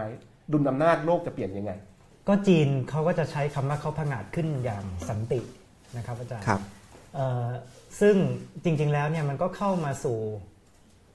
ธีมหลักที่ผมพูดถึงว่าจีนเน้นการพัฒนาเศรษฐกิจ เป็นอันดับแรก เพราะฉะนั้นเนี่ยการที่จีนจะพัฒนาเศรษฐกิจต่อไปได้เนี่ยก็คือต้องอยู่ในระบบโลก สันติภาพเป็นเรื่องสำคัญเหมือนกันที่ทำให้เศรษฐกิจมีเสถียรภาพแล้วก็โตไปได้ ใช่ถ้ามีสงครามเมื่อไหร่ ก็ไม่ต้องโตครับอาจารย์ครับ แต่ขณะเดียวกันก็ต้องอยู่ในระบบที่ที่เป็นระบบที่มีเสถียรภาพแล้วก็อยู่ในระบบโลกเดิม เพราะฉะนั้นเนี่ยตอนนี้จีนก็ยังไม่ได้มีท่าทีว่าจะเผชิญหน้ากับใครนะครับ หรือว่าจะมาท้าทาย ระเบียบโลกเดิมนะครับ แต่แน่นอนว่ามันมีความเสี่ยงอยู่เยอะมากครับ ความเสี่ยงก็คือเรื่องอำนาจอธิปไตยในดินแดนของจีน ซึ่งจีนก็ไม่ยอมอยู่แล้ว ถ้าเกิดว่าเป็นเรื่องเขตแดนใช่ไหมครับเรื่องอำนาจอธิปไตย ซึ่งอันเนี้ยมันก็จะมีประเด็นที่เป็นประเด็นละเอียดอ่อน ก็คือทะเลจีนใต้ทิเบตทิเบตไต้หวันไต้หวันนะครับแม้กระทั่งฮ่องกงซึ่งก็มีการประท้วงเนี่ยนะครับ ซึ่งหลักๆเลยเนี่ยผมคิดว่าถ้าในมุมของจีนเนี่ยก็คือต้องการรักษา status quo ไว้ ก็คือรักษาสภาพที่เป็นอยู่ในปัจจุบันไม่ให้มันแย่ไปกว่านี้นะครับซึ่งหมายความว่าจริง ๆ แล้วเนี่ยอย่างเช่นแต่ไม่ถึงกับรุกไม่ถึงกับรุก แต่ว่าห้ามถอยไปมากกว่านี้ใช่ไหมเพราะถอยไปมากกว่านี้ก็คือหมายถึงเสียดินแดนหรืออะไรอย่างเงี้ยครับซึ่ง ถ้าอย่างกรณีของไต้หวันและฮ่องกงเนี่ยนะครับมันก็ค่อนข้างจะซับซ้อน เพราะว่าจริงๆแล้วเนี่ยทั้งชนชั้นนำนะครับในไต้หวันและฮ่องกงเนี่ยก็จะมีความสัมพันธ์ทางเศรษฐกิจที่แนบชิดกับจีน พูดง่ายๆก็คือว่าถ้าเมื่อไหร่ก็ตามที่มีปัญหากันเนี่ยเศรษฐกิจฮ่องกงเศรษฐกิจไต้หวันก็ไปด้วย เพราะว่า นักลงทุนฮ่องกงนักลงทุนไต้หวันก็ไปลงทุนที่เมืองจีนมาก พึ่งพาทางการค้าก็มากนะครับคนจีนก็ไปลงทุนที่ไต้หวันฮ่องกงมาก เศรษฐกิจสองเศรษฐกิจเนี่ยมันพึ่งพากันมากนะครับ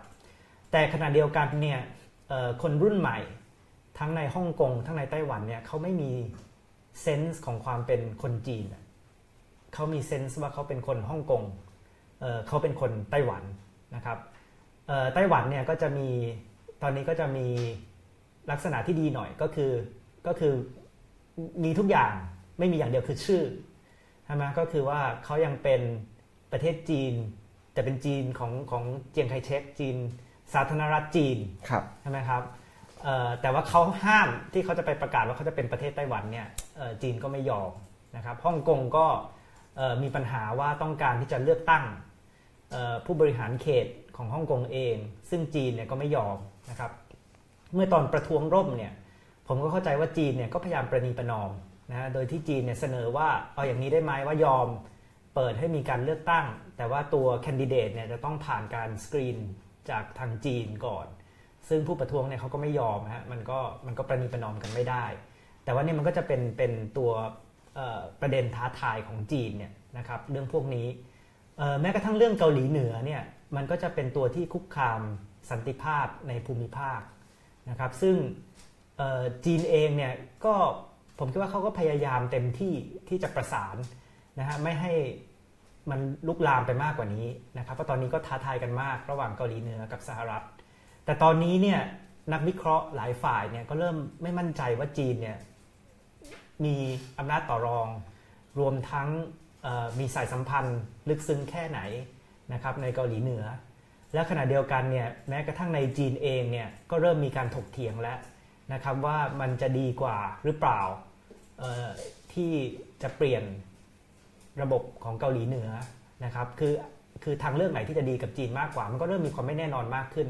แต่ผมคิดว่าภาพใหญ่เนี่ยก็คือถ้าเป็นไปได้นะครับจีนก็ต้องการที่จะคงสภาพที่เป็นอยู่ในปัจจุบันนะแต่ว่ามันก็มีตัวเร่งเข้ามานะครับครับแต่ว่าทั้งหมดนี้เพื่ออะไรเพื่อสันติภาพ แล้วสันติภาพเพื่ออะไรเศรษฐกิจเพื่อเศรษฐกิจครับ แล้วจีนกับอินเดียยังไงครับ จีนกับอินเดียเนี่ยก็ปัญหาเขตแดนอีกนะครับอาจารย์นี่วันนี้ก็เริ่มผมผมก็เห็นข่าวแล้วว่ามีทะเลาะเรื่องเขตแดนกันอีกแล้วนะครับจีนกับอินเดีย แล้วก็แม้กระทั่ง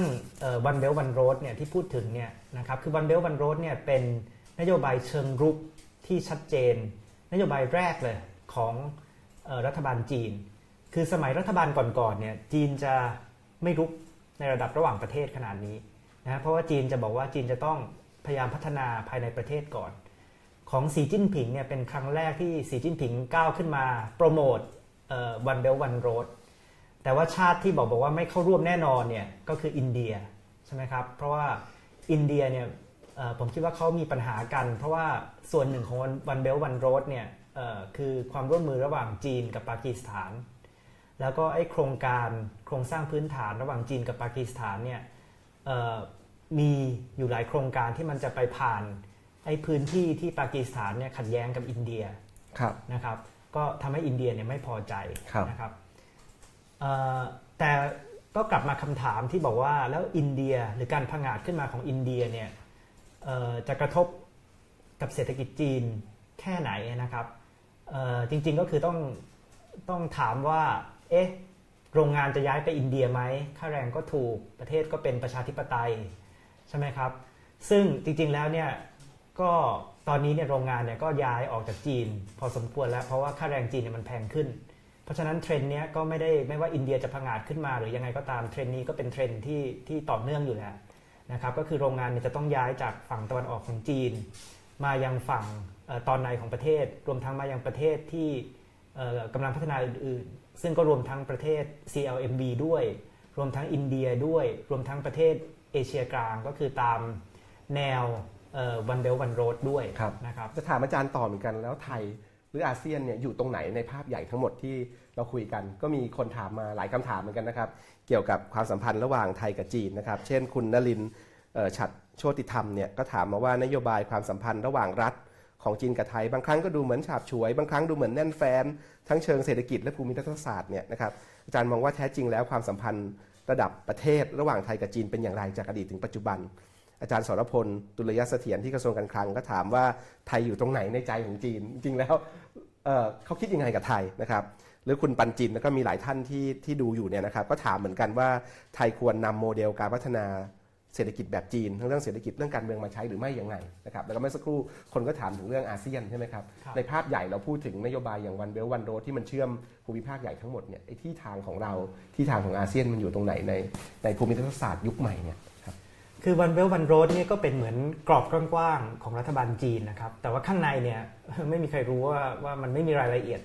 ก็คือทุกคนเวลาไปคุยกับรัฐบาลจีนเนี่ยก็จะพูดว่ามันอยู่ในกรอบวันเบลวันโรดก็คือมันเป็นกรอบที่มันกลับไปว่า มีศูนย์กลางกลับไปที่จีนนะครับแล้วก็จีนก็เป็นคนริเริ่ม แล้วจีนก็จะส่งเสริมสนับสนุนการลงทุนด้านโครงสร้างพื้นฐานของภูมิภาค แต่ผมคิดว่ามันก็ไม่ได้เป็นตัวที่มันต้องขัดแย้ง หรือว่าเราต้องเลือกกับกรอบอื่น ไม่ว่าจะเป็นกรอบ GMS นะครับหรือกรอบอาเซียนที่มีอยู่เดิมนะเพียงแต่ว่าพอเอาจีนเข้ามาเนี่ยมันก็มีอันเนี้ยวันเบลวันโรดพ่วงเข้าไปด้วย ไทยอยู่ตรงไหนในสายตาจีน เขาแคร์เราขนาดไหน เขาสนใจเราไหมหรือว่าเขา หรือเราเล็กมากหรือว่า ใช่คือสำหรับรักเรามากสำหรับไทยเรามองจีนเนี่ย เป็น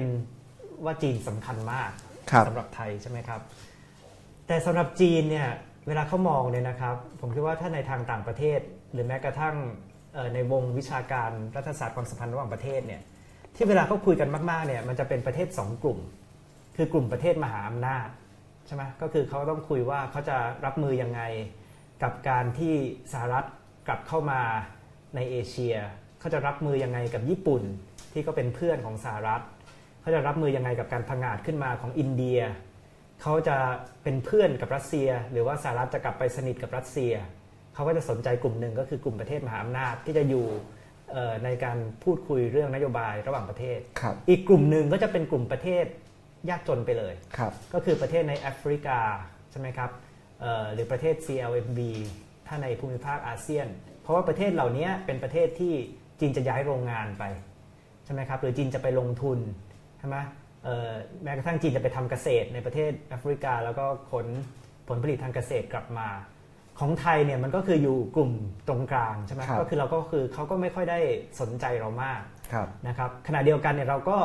ค่อนข้างที่จะมีความสัมพันธ์ที่พิเศษกับจีน เพราะเราเนี่ยไม่มีปัญหาความขัดแย้งใดๆกับจีนเลยนะครับ ความพิเศษของเราเนี่ยก็คือเราเป็นประเทศที่อยู่ใกล้จีน แต่ว่าเราไม่มีเขตแดนติดกับจีนนะฮะทำให้เราไม่มีปัญหาเขตแดนกับจีน เราไม่มีปัญหาทะเลจีนใต้กับจีนนะครับ แล้วก็พวกชาวจีนพ้นทะเลในประเทศไทย ก็กลมกลืนมากกับคนไทย ซึ่งไม่เป็นอย่างนี้ในหลายประเทศนะครับรบเพราะฉะนั้นเนี่ย เรากับจีนเนี่ยมันไม่มีปัญหาอะไรกันใช่ไหมครับ แต่เพราะฉะนั้นเนี่ยเวลาคนไทยหรือผู้นำไทยไปเมืองจีนเนี่ยเขาจะพูดเสมอว่าไทยจีนไม่ใช่อื่นไกลเป็นพี่น้องกันครับซึ่งก็เป็นความจริงอยู่แล้วใช่ไหมครับอาจารย์ แต่ว่าผมคิดว่าเราเป็นพี่น้องกับจีนเนี่ยแต่ว่าเราก็ต้องคบเพื่อนคนอื่น หรือเราต้องเอาเพื่อนคนอื่นมาคันจีน คือต้องคิดเชิงยุทธศาสตร์ด้วยใช่ไหมไม่อย่างนั้นเนี่ย ถ้าเราไม่เล่นตัวเลยเนี่ยเราก็ไม่สามารถจะเล่นเกมเชิงยุทธศาสตร์อาจารย์พูดถึงเรื่องคนไทยคนจีนนี่มีคุณศินีพรถามมาพอดีนะครับ คนไทยกับคนจีนมีคุณภาพต่างกันไหมคนไทยมักถูกมองว่าขี้เกียจคนจีนเป็นคนขยัน เป็นเช่นนั้นจริงหรือไม่นะครับมีคนที่ใช้นามแฝงว่าดูดีๆ เขียนมาในเพจของเราถามว่าคนจีนอพยพ เข้ามาในเมืองไทยขยันทำกินค้าขายเสรีไม่ถูกกีดกัน ไม่กี่รุ่นขึ้นมาเป็นชนชั้นนาในสังคมไทยได้แก่นของความสำเร็จมันอยู่ที่ไหนนะครับ หรือว่าเท่าที่สัมผัสคนจีนมองตัวเองเป็นคนอย่างไร อาจารย์พอได้เซนส์ไหมว่าต่างชาติแต่ละชาติมองคนจีนต่างกันยังไง หรือคนไทยมองคนจีนยังไง เรื่องพวกนี้มันมีอาจารย์คิดยังไง คือคนจีนเนี่ยขยันใช่ไหมครับ แต่ผมคิดว่าปัจจัยหนึ่งเนี่ยก็คือว่าเขาแข่งขันสูงมากนะครับในประเทศจีนเพราะฉะนั้นเนี่ยเขาจะมีความรู้สึกตลอดว่าเขาจะต้องแข่งขันเขาจะต้องต่อสู้เพื่อชีวิตเขานะครับ แต่ผมคิดว่าข้อดีอีกอันหนึ่งของคนจีนเนี่ยซึ่งจริงเราก็พูดกันมาก่อนนะครับ ก็คือการรักการเรียนรู้นะครับเเมืองจีนเนี่ยเป็นโลกที่ถ้าอาจารย์ชอบอ่านหนังสือ ถ้าอาจารย์ชอบนักวิชาการ อาจารย์ก็จะอยู่อย่างมีความสุขมาก เพราะอาจารย์จะ enjoy มาก รายการทีวีจีนเนี่ยนะครับ นอกจากพวกรายการโชว์บันเทิงเนี่ยมีรายการเอานักวิชาการไปเลคเชอร์ ในทีวีแล้วก็เป็นรายการที่เรตติ้งสูงมากนะครับอาจารย์ คือเขาเป็นสังคมแห่งการเรียนรู้พอสมควร ซึ่งอันเนี้ยผมคิดว่าเป็นรากของวัฒนธรรมของมันมีรากของวัฒนธรรม คือขงจื่อเนี่ยถ้าอาจารย์ไปอ่านหนังสือนั้นทั้งเล่มเนี่ยมันเกี่ยวกับการเรียนหนังสือนะฮะเริ่มต้นก็บอกแล้วว่าเรียนแล้วก็ฝึกฝนเนี่ยนำมาสู่ความสุขนะครับ คนคนอื่น คนจีนมองตัวเองยังไง ผมคิดว่าเขามองว่าเขาลำบาก นะเขามองว่าเขาต้องต่อสู้เเขาไม่ได้สบายนะครับ แม้กระทั่งว่าเราก็จะเห็นว่าคนจีนเนี่ยจะพูดกันมากว่าคนจีนไปเรียนเมืองนอก ไม่อยากกลับประเทศ เพราะเขารู้สึกว่าเขาอยู่เมืองนอกเนี่ยมันสบายกว่านะกลับไปเนี่ยแข่งขันก็สูงนะครับมลพิษก็มีนะครับ ส่วนคนต่างชาติมองคนจีนยังไง อันนี้ผมก็พูดได้แต่ประสบการณ์ที่ผมผมเรียนอยู่นะผมก็คิดว่า เพื่อนเพื่อนคนจีนเนี่ยเวลาฝรั่งมองคนจีนเนี่ยเขาจะมองว่าคนจีนเนี่ยขยันนะครับอดทน มุมานะ แล้วก็ถ้าเป็นเรื่องอะไรก็ตามเนี่ยที่มันมีแบบแผนชัดเจนเนี่ยคนจีนเก่งมาก แต่คนจีนอาจจะไม่ค่อยมีความคิดสร้างสรรค์นะครับไม่ค่อยที่จะคิดอะไรที่มันเป็นนวัตกรรมที่จะเปลี่ยนความคิดเดิมๆได้ อันนี้อาจจะเป็นข้อจำกัดของคนจีนถ้าในมุมฝรั่งครับนะครับครับคุณนพจักร อัตนนท์นะครับดิจิทัลจ Journalist Workpoint News นะครับ ซึ่งอาจารย์ก็เขียนอยู่ในใน Workpoint News ด้วยนะครับ การที่วงการฟุตบอลจีนถูกขับเคลื่อนด้วยเม็ดเงินจำนวนมหาศาล มีเบื้องหลังทางการเมือง และทางธุรกิจอย่างไรบ้างว่าตอนนี้ทีมจีนซื้อตัวทั้งนักเตะทั้งโค้ชเป็นว่าเล่นนะครับ นักบอลดัง ๆ ยังไม่หมดอายุด้วยนะครับ บางคนนี่บาร์เซโลนาเพิ่งซื้อกลับไปเล่นที่ลีกยุโรปอะไรอย่างเงี้ยมันเกิดอะไรขึ้นในวงการฟุตบอลจีนก็น่าสนใจมากเลยครับ ใช่ครับอาจารย์เป็นเป็นคำถามที่น่าสนใจมาก ผมต้องออกตัวก่อนเลยว่าผมเนี่ยไม่ค่อยมีความรู้เอ่อเรื่องฟุตบอลเลยนะครับอาจารย์เอ่อแต่ว่าผมก็จำได้ว่าตอนสมัยที่ผมเรียนเมืองจีนเนี่ยก็จะมีพวกรุ่นพี่ๆที่เตะฟุตบอลกัน แล้วเขาก็จะชอบมากเลยที่เอ่อจะไปดูฟุตบอลลีกของจีนครับนะแต่ตอนสมัยนั้นนี่ยังไม่ขนาดนี้นะครับครับอาจารย์ไม่มีการซื้อตัวไม่มีเอ่อ การซื้อตัวนักเตะต่างชาติอะไรขนาดนี้ ผมก็คิดว่าโหมันเปลี่ยนเร็วมากครับผมยังจำได้ว่าตอนนั้นเนี่ยเอ่อที่เขาคุยกันมากในเมืองจีนเนี่ยก็คือทำไมเอ่อจีนมีประชากร 1,300 ล้านคน กีฬาเนี่ยจีนก็เก่งหลาย ๆ อย่าง แต่ว่าทำไมฟุตบอลจีนถึงไปฟุตบอลโลกไม่ได้ ใช่ไหมตอนนั้นนี่เป็นประเด็นระดับชาตินะครับครับ คือจริง ๆ แล้วเนี่ยกีฬาที่คนจีนฮิตที่สุดเนี่ยก็คือฟุตบอลใช่ไหมแต่ว่ามันกลับกลายเป็นมาว่าถ้าจะดูเนี่ยกีฬาที่จีนทำได้ดีเนี่ยคือครับกีฬาที่เล่นคนเดียวครับปิงปองอืมใช่ไหมแต่พอกีฬาที่ต้องเล่นเป็นทีมเนี่ยเอ๊ะเอ่อเล่นได้ไม่ดีครับนะครับ แต่ว่า คำถามพี่เอมนี่น่าสนใจมาก ผมผมไม่ค่อยรู้รายละเอียดเบื้องลึกเบื้องเติดไว้ก่อนเบื้งลึหานะครับใช่แต่อาจารย์เขียนให้แฟนวันวันอ่านสักตอนหนึ่งแล้วกันนะครับคเรื่รัองฟุตบอลครับจีนเรื่องฟุตบอลจีน ก็เดี๋ยวเราอ่านกันนะครับ มีเอ่อไปไปดูไลฟ์รอบสุดท้ายครับ ก่อนที่จะก่อนที่จะปิดรายการกันนะครับ วันนี้เลทมาแล้วนะครับ ชอบอ่านงานของอาจารย์อาร์มในวิจัยไชน่ามากนะครับ คุณทีทัศน์เอ่อ มีปัจจัยอะไรบ้างที่ทำให้ GDP จีนลดลงเมื่อกี้เราคุยกันไปบ้างแล้วนะครับเอ่อขณะนี้และในอนาคตรัฐไทยกำลังดำเนินการทางการปกครองเรียนแบบการปกครองแบบจีนใช่ไหมนะครับเมื่อกี้เราก็ได้แลกเปลี่ยนไปบ้างนะครับ เรื่องครับระบบการปกครองไทยจีน ประเด็นเรื่องศาสนาในจีน ปัจจุบันเปิดกว้างมากน้อยขนาดไหนครับ ผมว่าก็น่าสนใจนะครับอาจารย์ เพราะว่าตอนนี้เนี่ยเราก็มีคณะกรรมการยุทธศาสตร์ใช่ไหมครับครับเอ่อเราก็ มีกลุ่มประชารัฐนะครับเอ่อมันก็มีหลายอย่างที่ดูเหมือนกับว่าเราเรียนแบบจีนครับนะครับ แต่ว่าผมก็ค่อนข้างที่จะไม่แน่ใจนะครับว่ามันจะสำเร็จแค่ไหนเพราะมันต้องดูว่าเราสุดท้ายเนี่ยเราจริงจังกับการปฏิรูปของเราเนี่ยแค่ไหนครับครับ อาจารย์พงศักดิ์ถามคำถามมาผมเก็บไว้เป็นคำถามสุดท้ายนะครับ จีนก็มีสุภาษิตสอนใจเยอะเลยครับอาจารย์พงศักดิ์ถามว่าสุภาษิต สุภาษิตจีนอะไรที่อาจารย์ชอบใช้เป็นข้อเตือนใจ เมื่อเจออุปสรรคในการทำงาน จริงๆมีเป็นเป็นสำนวนสั้นๆของจีนนะครับก็คือเขาบอกว่าเปิ้ลเหนียวเซียนเฟยก็คือบอกว่านกโง่บินก่อน คือถ้าเป็นนกที่โง่เนี่ยต้องขยันกว่าคนอื่นใช่ไหมครับ ซึ่งอันนี้ผมชอบมากนะว่าว่าผมจริงๆเนี่ยอันนี้เป็นสำนวนที่ผมได้มาจากเพื่อนคนจีน มีวันหนึ่งเนี่ยผมไปเจอเขาไปห้องสมุดตั้งแต่เช้าเลยผมบอกว่าไปทำอะไร เขาก็ตอบอันเนี้ยนกโง่บินก่อนใช่ไหมแต่ว่าทำไมถึงชอบสำนวนนี้ใช่ไหมอันที่หนึ่งก็คือเตือนใจตัวเองใช่ไหมครับว่าเราต้องรู้ข้อจำกัดข้อผิดพลาดต้องพัฒนาตัวเอง เพราะว่าเราเนี่ยต้องมีความโง่อยู่แล้วนะครับแล้วก็เมื่อไหร่ก็ตามที่เรารู้ข้อจำกัดความผิดพลาดของตัวเองเนี่ยเราก็ต้องขยันกว่าคนอื่นนะครับพยายามที่จะแก้ไขข้อผิดพลาดข้อจำกัดนั้น โดยเฉพาะเวลา เจออุปสรรคครับอาจารย์ครับ วันนี้เราก็ได้คุยกันหลายเรื่องเลยนะครับ ทั้งเรื่องเศรษฐกิจการเมืองสังคมจีน ผมเองยังได้รับความรู้เยอะเลยนะครับ ที่ไม่เคยรู้มาก่อน จากคนที่ไม่ได้ติดตามเอ่อวงการจีนอย่างอย่างใกล้ชิดนะครับ ก็ขอบคุณอาจารย์มากนะครับ ที่ให้เกียรติขอบคุณเอ่อผู้ชม ผู้อ่านผู้ฟังวันอวันทุกท่านนะครับ ที่ติดตามชมกันมาเต็มอิ่มเลยครับ วันนี้เต็มอิ่มมากนะครับ เกือบ 2 ชั่วโมงนะครับ วันนี้ลากันไปก่อนขอบคุณอาจารย์อามากนะครับครับอาจารย์ขอบคุณทุกท่านครับที่ติดตามพบกันใหม่จันทร์หน้าสวัสดีครับ